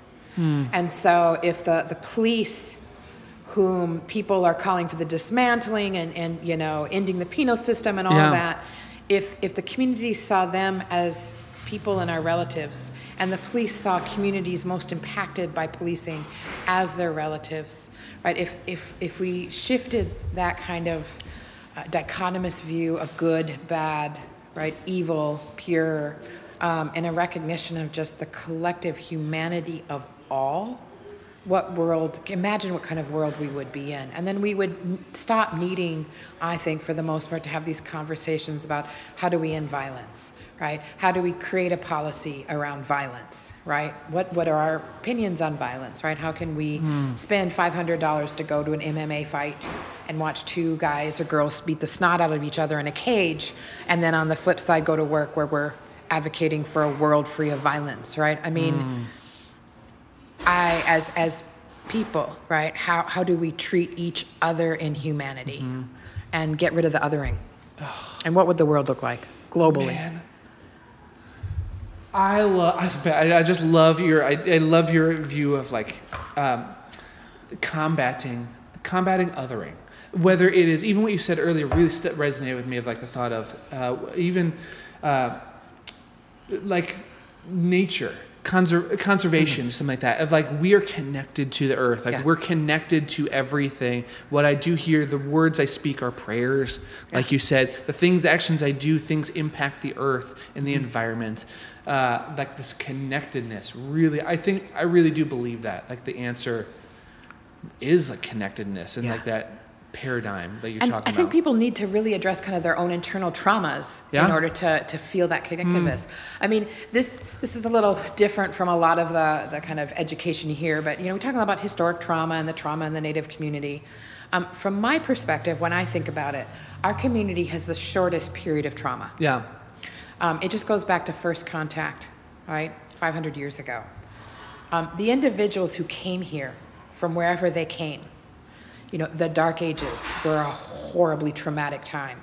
The Roman conquest, the, I, I mean, when you think of kind of the history over in Europe and even in Africa of how long and deep seated violence has been, often bedded in taking, right? Um, conquering and just spreading the empire. Um, most of the people who came here have far more trauma. But sadly, they've disconnected themselves from the source of their healing because they're not embedded in their homelands anymore. So, you know, you, you'll hear people say, you know, oh, I'm Irish because they know their great great grandfather mm-hmm. came here from Ireland. I have no idea what it means to be Ireland, like to be of the Ireland's land yes, what what were healing methods before Yeah. first contact for individuals in Ireland, right? Um, even for the African American, like that that is the truest tragedy in this country is that they were stolen from their lands and so much time has passed they don't even know where they're from, right? It's why so many people do these bogus DNA tests um, that will only tell them where their DNA is located now Yeah. not where it was 500 600 years ago right um, but this deep need to know where we're from Oh yeah, I'm, I'm a I'm the sucker for the DNA testing. Totally, of like, yeah, let's figure that out. But it's you're talking about. There's a shallowness to it. It's- it almost it's- sounds like what you're well, saying. yeah because it really only tells you where the dna is now oh, okay. and only if people they have data like talk about algorithms right they have proprietary algorithms that fill in the gaps Yeah. that they won't share for um, accuracy and then everyone Really? who participates in dna because of the information they share helps feed their database Yeah, so their database oh. is a database of data that may or may not be accurate really? and even like Native American, right? People Yeah. I know it. It's the entire Western Hemisphere counts as Native American in most of those DNA tests. It's North, Central, and South America Yeah. because they don't have enough, enough data Oh to even man. specify like where it is. So it, it breaks my heart because a lot of African um, descent, slave descendants Yeah. Were in areas where they intermingled with the tribes there because the tribes didn't care. Like they were even sites of underground railroad to, Yes. to save people and Yeah. rescue. They intermarried, they had kids. And so these families will have this kin stories, Mm-hmm. folklore about, well, yeah, my great great grandmother was married to a Cherokee man or a Choctaw. Yeah. Um, but then when they send out for their DNA, it says either no Native American or very, very low. Hmm. And it's changing the way they see their history.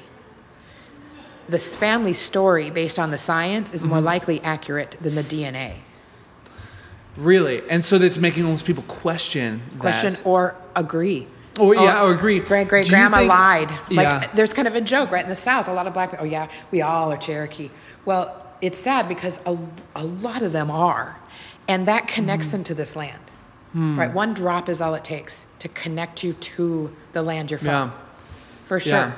Um, Okay, okay. So tell me on that because I have Cherokee blood in me, uh, but I that so that connection. So it, it just adds even more to my own confusion of like, okay, how much like how connected am I? It's almost like you said, even deserving of like connection of that acknowledging of like, yeah, my it. It didn't show up in my DNA testing, but because my grandparents are always talking about it, Yeah. it- uh, with it, and You know. almost like qu- all of a sudden you're questioning, like, oh, were they like mistaken or what else? What's Yeah. happening with this? no, they knew. Yeah. Yeah. Fascinating. Do you see any like, oh man, I just am fascinated with your thought of tokenism earlier. Mm-hmm. Uh, I wonder, does that, I wonder if that ha- is happening because of now with these DNA testings of like, oh, yeah, I've got some Native American in me or I've got this. Well, even the commercial, right? Yeah. The woman's like, I'm whatever native, and there's this plethora of native pottery and art like behind her that has no meaning. yes. right? Yeah. Um, it, it's it's not how much blood or how what percentage you Yeah, are yeah. at all. Yeah. Um, it's like how con- how connected are you? How much have you learned? Right. I Yes. mean, um, I can only Oh, speak as so someone yeah. you know who. You know, when I went to Standing Rock and I brought my son, Mm-hmm. um, you know, my my family is from Standing Rock and Shire. I mean, The that Jerry? whole area. Is that your son's name? Yeah, yeah. yeah. Um, there's something that happens when you are con- like standing on soil Mm.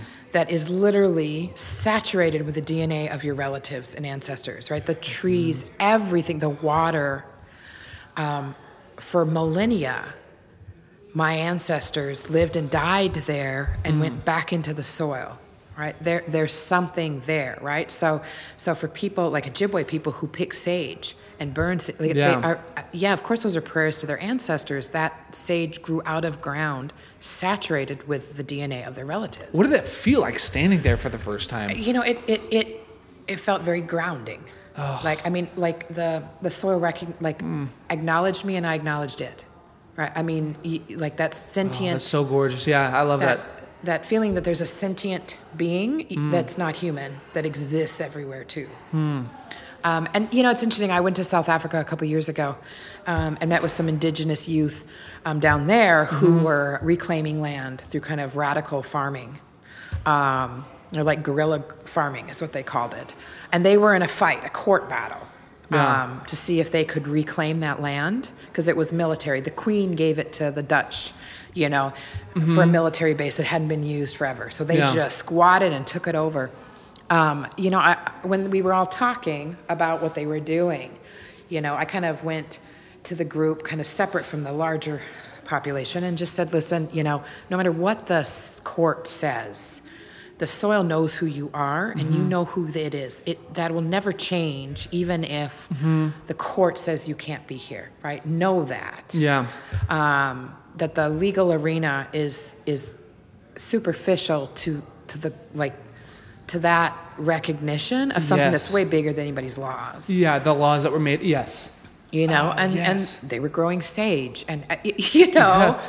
um, Yeah. that they also cooked with and smoked, you know, and cleansed. I mean, there there's this kind of interconnection that Oh. you can feel. Um, I mean, I came back from South Africa with a with a true like understanding of colonization as a global scale effect, and also the interconnection at a global scale to the earth rather than to my country or that kind of sense of nationalism that's Yes. usually also embedded in capitalism, taking, Yes. discovering, right? Yes. It's interesting And though. I mean, this- if you think about it, um, like I have a, a good friend who, uh, who's who's a white woman, very liberal, Yeah, right? yeah. Has been all over the world, um, you know, global minded, and it, the last election really threw Mm-hmm. her for a loop. Um, in that she didn't understand how so many white women voted for Trump. Yeah. Um, and so she's essentially started a nonprofit, got some funding to like deeply research that. Um, Fascinating. right. Yes. But, you know, when I think about it, I'm not that surprised, right? And maybe it is because of, you know, my experience with most people not truly understanding, knowing, having any appreciation of, of like the historical context of indigenous people, like that most people have a very superficial understanding and they operate just fine in the world with that, mm-hmm. right? In fact, it protects them, hmm. right? Every inch of land is stolen, every single inch. Hmm, that's uncomfortable for people to build their businesses on if they acknowledge it, right? I see the same thing in some demographic groups of these white liberal, or not even liberal women, but there would be, I mean, if you were truly happy staying at home in a hyper conservative family where your role was to support your husband who worked mm-hmm. and raise your children, mm-hmm. and you found joy in that, why should that be disvalued, right? It's more how do you connect their sense of how the world should be in a broader aspect of freedom than that this president will protect it, right? It's, it's trying to disconnect the politicism of mm. that world. Why do I have to get this woman to see that her life for others is very like sad and pathetic? No, it's not. If she's truly happy in that role, Yes. that should be honored and respected rather Yes. than challenged and you know what's wrong with you well Yeah. what's wrong with her she just you know is operating from everything she knows like the most of the country does as far as indigenous things Yes. You know so it seems very connected to me um, in a way so i will be interested to see how my friend kind of like with the arc of this whole project at the end what does she come up with Yes. right? Because her view is also clouding the way she sees other white women very intensely. From her view, women need an education. If women are educated, then that's what, you know, she Yes. also has a very defined, narrow kind of perspective of what a woman is. Yes. That is contrary to her. Like, she can't understand why someone wouldn't, like, why wouldn't she go to school? Like, Yes. it doesn't make any sense to her. Yes.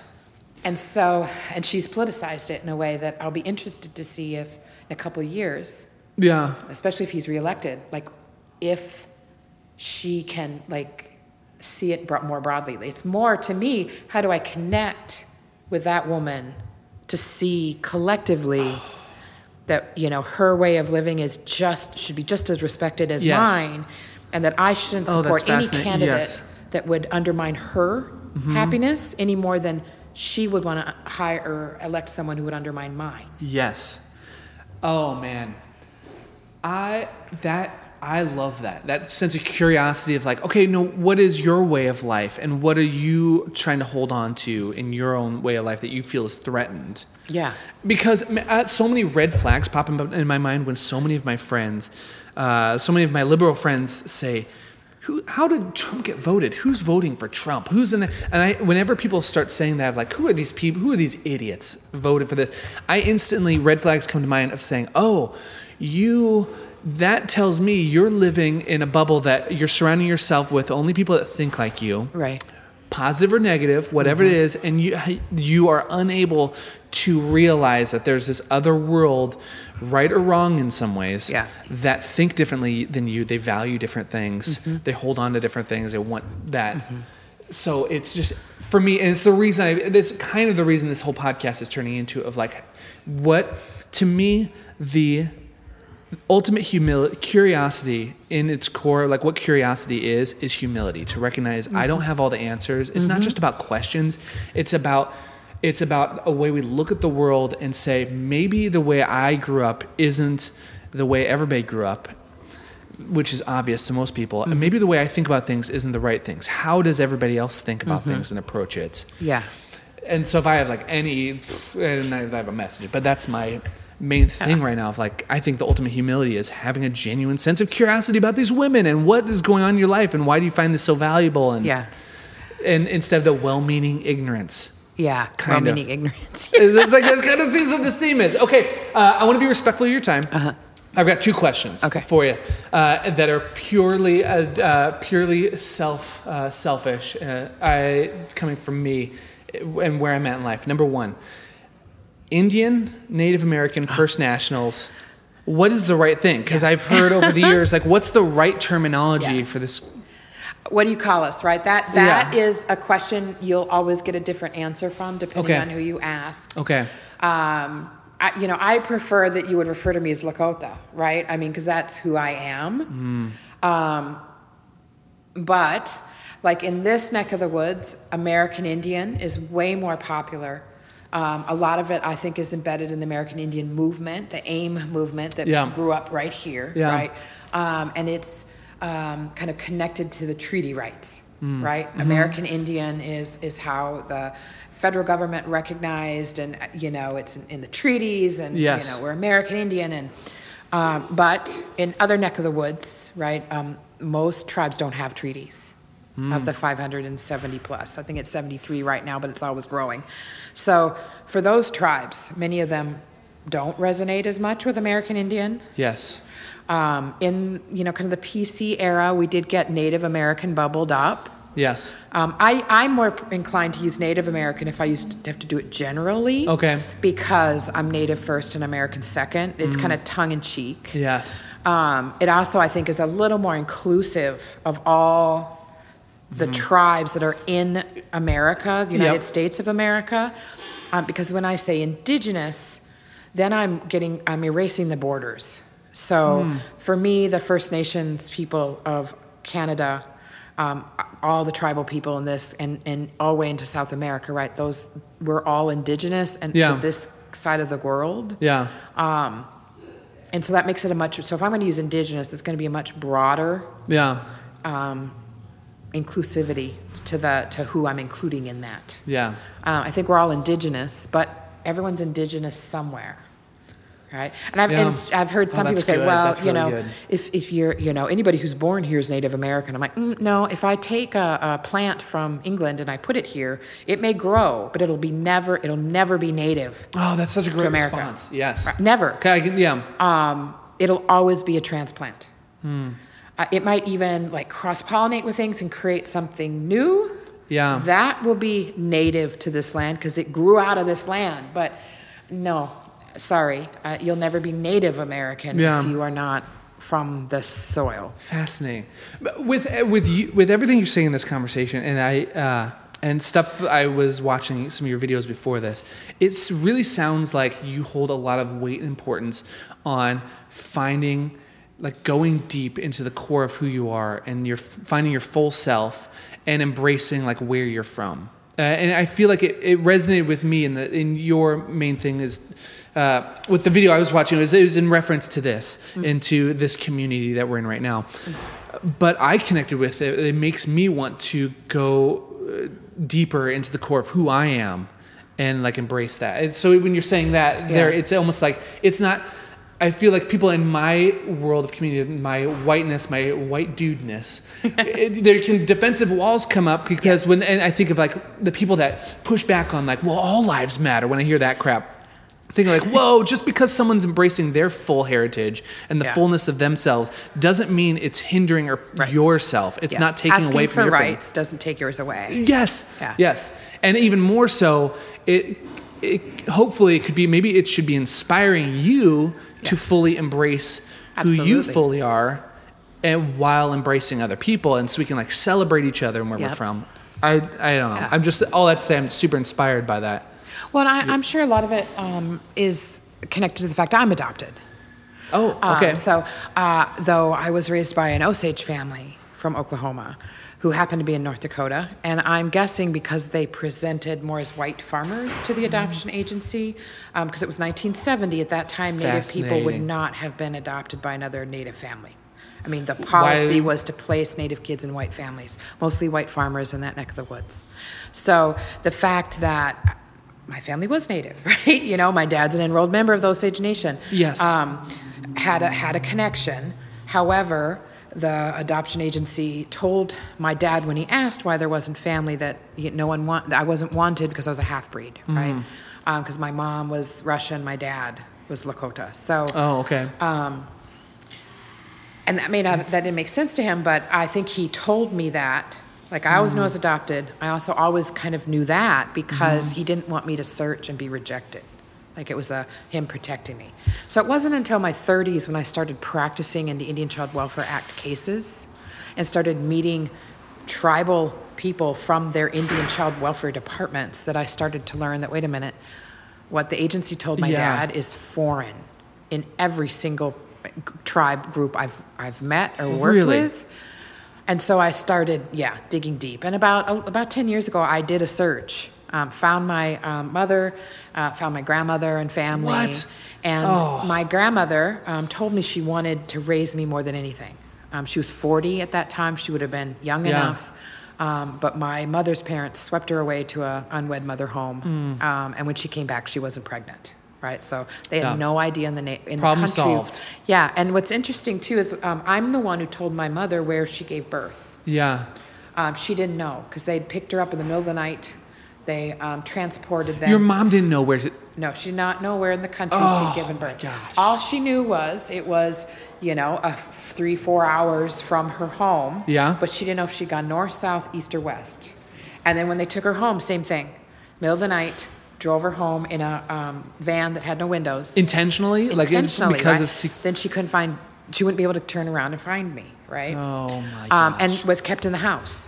Like Yeah. when she went to Fargo from Mobridge, South Dakota, ended up in Fargo, not able to leave the house until she Oh. gave birth. So, you know, the kind of it was really for me like learning the history, like like Yes. intentionally Yes. um, educating myself about the entire spectrum of history and to see where I fit in it. Yeah. And also seeing that you know even my, like the beginnings of my life were really embedded in a, a racism and you know trying to save me by putting me with this other Mm-hmm. family right um, and, and just kind of owning it.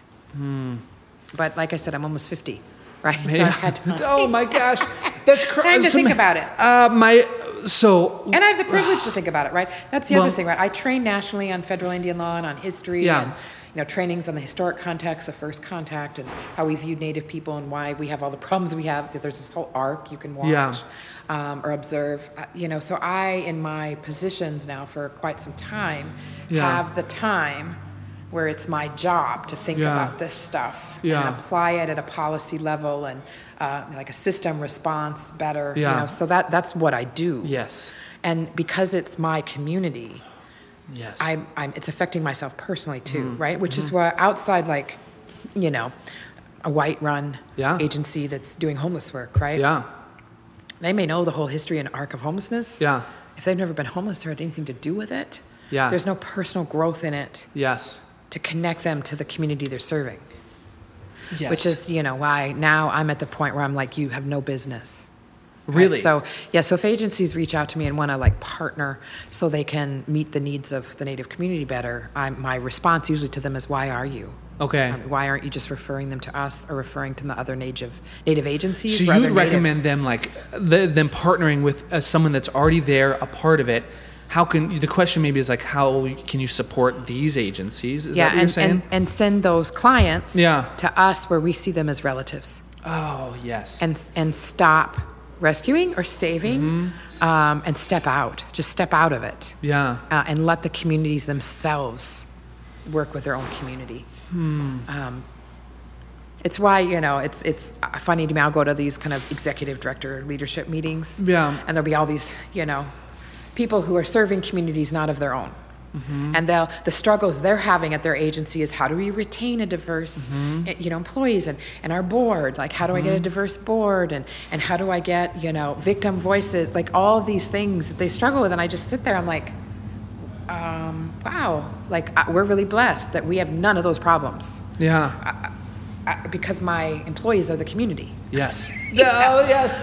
Um, my board, man, I mean, I have a white man. He's my diversity candidate, right? And he's Ukrainian. He's not. He's not even. He wasn't even born here, right? Yeah, I yeah. mean, um, yeah. I have two spirit. I have all women, all mostly native. I mean, And that just happened by default, not through any intentionality. It, it's not forcing it because you had some sort of checklist. Okay, Yeah. we've got these Yeah. people. Now we got we're good to Yeah. go. We're properly Yeah. diversified. I'm diversified now, Yes. so we're good. Yeah, we're good to go.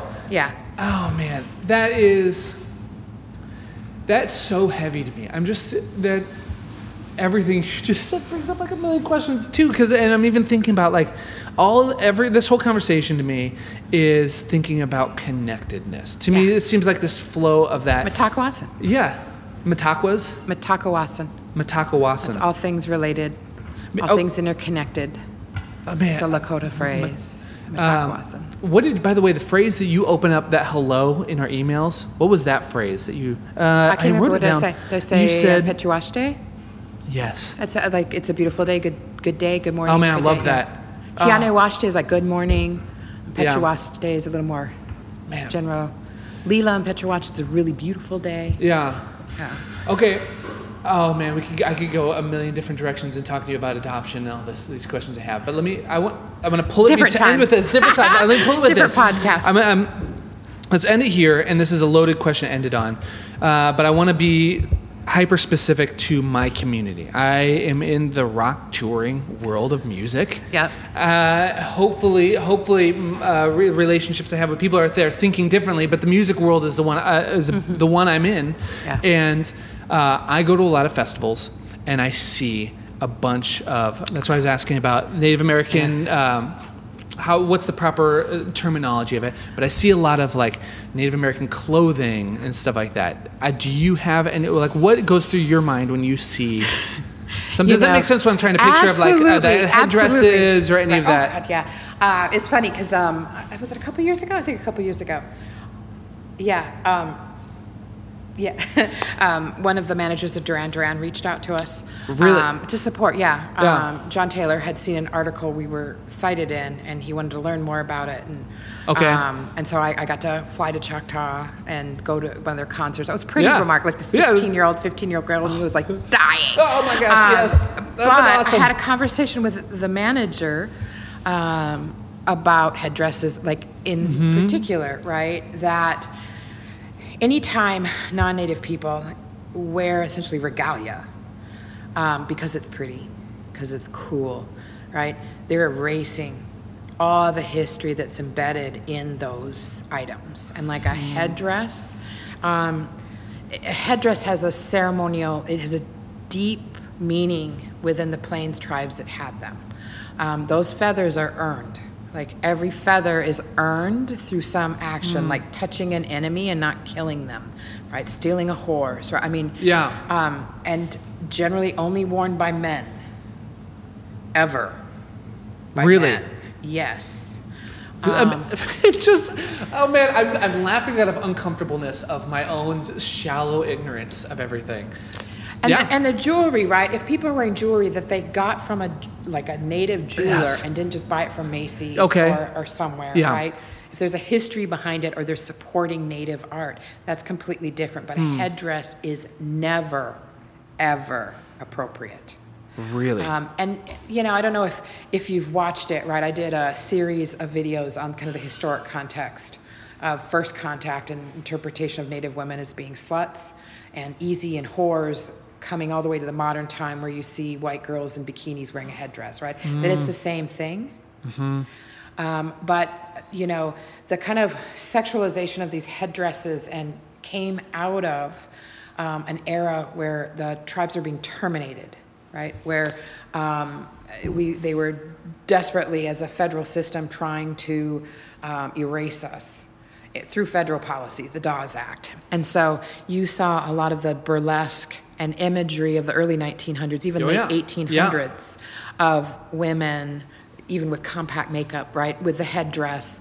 And often they're holding peace pipes or drums or. yes. And at that point, it was illegal for us to have those items. Oh my so, gosh. um, you know, there are like dark ceremonies now that are in at night, and that's because they went underground during this period. Like we, we It's to acknowledge and remember that that happened. well, or because to continue the ceremony, we had to hide them because it was illegal for us to practice um, through federal Oh law. Right? We would lose food rations. Yeah, yeah. We'd be it, like, lots of harsh penalty would occur Mm-hmm. if they found us. Plus, the boarding schools were also going on at this time. Mm. So during this burlesque, and even in the like boys, um, what's a boys club? Uh, not 4-H, but Yeah, uh, You know I'm drawing just brain for uh, Scouts. Boy Scouts. Yeah, Boy Scouts, right? Yeah. So they had these native like camps, right? Oh, yeah, Very oh, yeah. prevalent in the 50s. Well, man, I that's what I grew up in. I grew up in Nebraska, and so it was very much a shallow understanding of we couldn't this do those pioneer days. those singing, those those Yeah. tomahawk, none of that until the Yes. um, 70s. It was the, the Indian Freedom of The Villages Act was in the 70s. So the time that all of this was happening, right? Um, our children were in boarding schools. You know, um, our communities were being torn apart. Mm-hmm. Yeah. Right. Uh, termination eras were occurring through the Yes. 50s into the 60s. Right. The in, the child removals that Yeah. continue to this day. Right. So every time um, music festival goer wears that, right? Mm-hmm. Um, that is privilege at its height. Like it's not just a privilege to steal these these items, but it's a privilege to ignore the fact that really everything they're wearing is dripping in blood and dripping in the trauma of the communities that they're mm-hmm. honoring by stealing stuff they think is cool. yes, I- It's it's not cool Yeah. at all. And the Yeah. only reason it's allowable is because people don't think we're still here. So it's a genocidal costume, right? They're Man. wearing their genocide openly. yeah. That is interesting. I'm just trying to process that last statement of like, don't realize we're still here.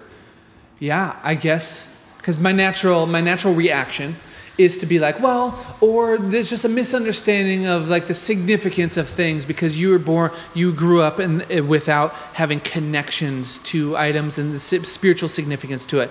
But I think you're I think you're right in that. You're totally right in that it is a misunderstanding that that's still here and not knowing the culture that Yeah, you're. why not wear Slavic yeah. items? Why yeah. not wear African? Why Yeah. not wear African tribal beading and stuff, right? I mean, Yeah. But they wouldn't. Mm. But they feel entitled to buy headdresses off Because it's trendy. Yeah, And you just yeah. and it's cool, right? Oh I my mean, gosh. So I have a lot of respect that you know some music festivals have banned them. yeah. They have banned it outright. Mm-hmm. But you know, it was just what was it, two or three years ago that um, oh, what's the musician? He had a huge music festival, I believe, in France. Okay. And the theme was "Fuck Me, I'm Famous." Okay. Um, Oh, yeah and yeah, it yeah. was a cowboy Indian theme, and so all the females were dressed in bikinis and headdresses. The men were dressed in sexy cowboy outfits, and you know they carried totems, like mock Oh. totems around. I mean, it, it is like offensive at a gross level. Yeah. it's just crazy. Oh man. But you still, you know, famous, you know, famous people for Halloween will dress up as, you know, cowboys and Indians, right? Yeah. Um, Yeah. One woman this last Halloween dressed as a, up as a murdered and missing Indigenous woman. She dressed as a Native woman and she was a cadaver, right? The, the to be able to do What? that, it is is it's so ugly. And and un, like she had no clue. Like she thought it was kind of tongue in cheek funny. Yeah. Oh man. That is I cannot imagine seeing any of this through the lens of uh, the knowledge and wisdom and depth of the culture of like of that is being stolen from. Or that I can't imagine like see seeing that people. as yeah. our culture. Yeah, I can't. Yeah, and having kids and seeing that and being like, okay, this is the world my kids are going into of thinking this is all right. Yeah. Man, At Halloween, right? I have a 15 Yeah. or almost 16 year old and a 13 year old boy, right? Yeah. They go out and they see Pocahontas costumes everywhere, right? Yeah. That is, and that's usually in dominant society the only representative of native things they see yeah, ever, yeah. right? So yeah, oh man, that's yeah. I that is crazy to me. There's so much. It is. I just am so embarrassed. Actually, that's. I'm trying to think of words for it. I, I just actually have no other words. Other than. Well, it's just, it is an embarrassment of that education, right? Yeah. I just think Yeah. most people aren't aware. It's Yeah. something pretty. Yeah. Um, they, I mean, there was a deliberate erasure of Yeah. native, of, the experience here, even though our history is, should obviously be included in all history Yeah. of this land. Um, but Yeah. we aren't, right? Yeah. I mean, some textbooks literally say now, you know, that tribes moved to make room for settlement. You know, Yeah. to sum up the Indian Removal Acts, which were not Yeah. tribe or tribes voluntarily left to make room for settlement. That's not what happened at all. Yeah.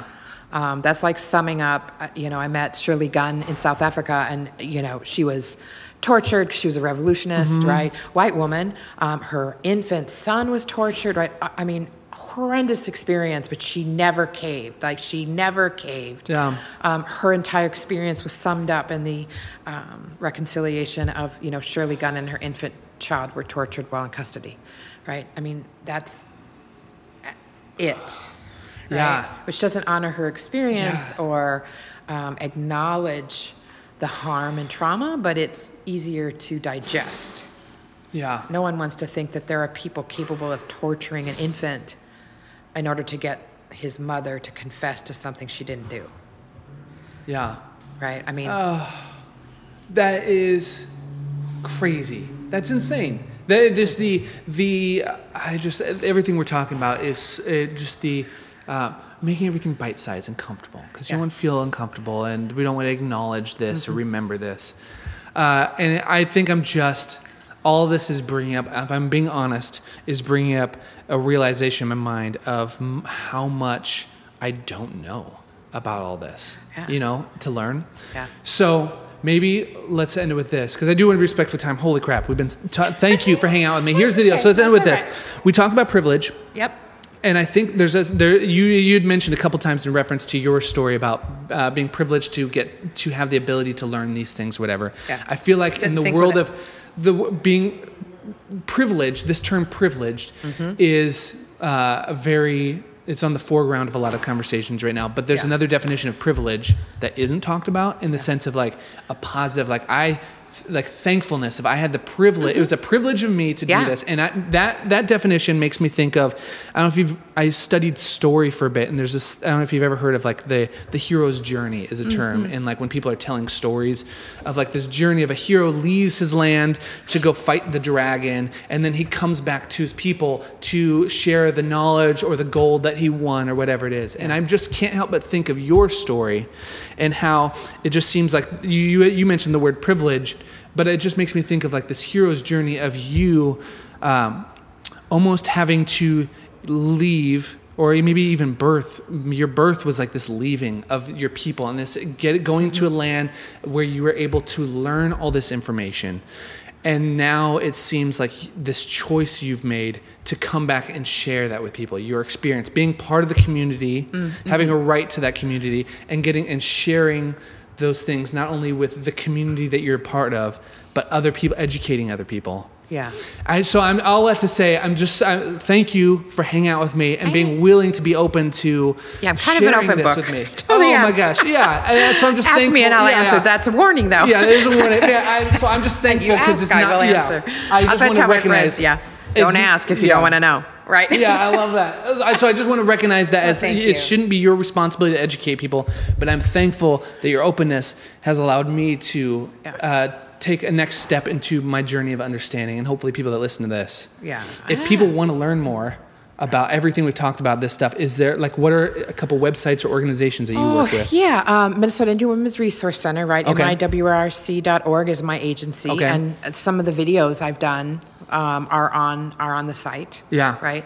Um, I would also read the um, Indigenous, um, what is it? Indigenous persons' view of history, or it's like Roxanne Ortiz Barr wrote Okay. it. I want to because that really is it takes history in the United States Yeah. and and tells it from the perspective of the indigenous experience. So it really is, and and from this idea, it's not just colonialism, but settler colonialism that adds the le- a level of genocide and erasure, Yeah. right? That um, we had to be killed off and it, like erased from history so that people could feel comfortable, like co- discovering this country and Yes. developing it. Right? Yes. Um, that's a great book. But I would also, you know, just look up indigenous writers. You know, there's a lot of them who write and write from the perspective of kind of their experiences, not just historically, but their experiences now. Yes. Um, I mean, like Louise Erdrich, um, Heid Erdrich, um, both you know very well known in this area. Sherman Alexie. Yes, there are issues there around the Me Too movement, Mm-hmm. but I don't think that should discredit how well he's written Hmm. and really captured um, kind of the urban experience and kind of this, you know, struggling between Yes. trauma and roles, and um, Yeah. which is very modern in the experiences. Um, and then just to, you know, do what you can to, to you know, like the Zinn Education Project online has some Yep. great material Yeah. um, at all levels of learning too around this. Yeah. And just, you know, the other thing I would ask people do is, you know, if they've listened to this and they have are like, oh, you're right, headdresses suck, or mascots, horrible, Yes. right? Is um, genocide has been very effective, and we're not that much a number anymore. Um, so we lack the political power to do a lot of true change. We need our allies that outnumber. Um, the the ones who would say it's okay to call a football team Redskins at whatever level. Yeah. Um, we need the support of others to say no, that is absolutely not okay, and I'm not going to use my power to buy your items or to support your team or to do anything until Yeah. you change it. Yes. Um, and until that happens, Yeah. you know, um, we're Yeah. still just kind of screaming into a void because people don't hear it. Yes, I like and I like that thought of like your dollar is that yeah, it's a vote. You vote with where you put your money. I like buying Absolutely. this thing. Yeah, And it was effective even with the encampment, right? Yeah. Um, when there was some pushback around, like, well, there's no money. That you know, it's Mm-hmm. like, well, wait a minute, you just 1.2 billion for a stadium that's empty most of the time, right? And you know, when we talk about differentiated housing responses, right, there is a long house. Mm-hmm. A Viking longhouse in front of the stadium so that people have somewhere to be warm when it's cold out, right? You put up warming stations for people during the Super Bowl, right? So it, it is really about your value system around Oh gosh. Um, Yeah. addressing cold or providing you know shelter for people. It's your value system around who's deserving and who's not. Yeah. And rich people who can afford Super Bowl tickets are Yeah. deserving, and homeless people are not. Which goes Yeah. back to what I said earlier. You know, for my friend jo- Joe Hobart, right? Yeah. Yeah. You just want him freeze to death. That would Yeah. solve your problem around the housing issue and homelessness. Oh, yes. And then own it, right? Then own as, it. Yeah, as long as as long as we don't have to see it, as long as we don't have to watch people sing, because no human, if you in front of someone that's actually freezing to death, would ever would ever uh, not feel empathy. You'd hope not. You'd hope not. But they do it all the time, right? Yeah. There's kids in prison right now. Yeah. Right? There's children's being like Yeah, detained. yeah. Right. But I you don't. We don't have to think about it because Right. Mm-hmm. we don't have to see it. We can put it in another thing. We can put it in a way that's uh, put in well, a box. they, we don't have to see it. They It's didn't have here. to come here. Yeah, it was your choice. Right. it was your choice. Deserving. Again. Matt, Patina, thank you so much for hanging out with me. This was so rad. Hey guys, this is Rob with just a quick note before you head off into your week. I just wanted to say a huge thank you, a massive thank you to any of you that have rated, commented, or subscribed to this podcast on iTunes. Also, thank you to those of you that have reached out to me and shared your stories of how these interviews or some of these conversations have impacted you, have inspired you. Man, that has been so awesome to hear. If you have a story you'd like to share with me, head over to thecuriouspod.com slash contact, and I'd love to hear your story.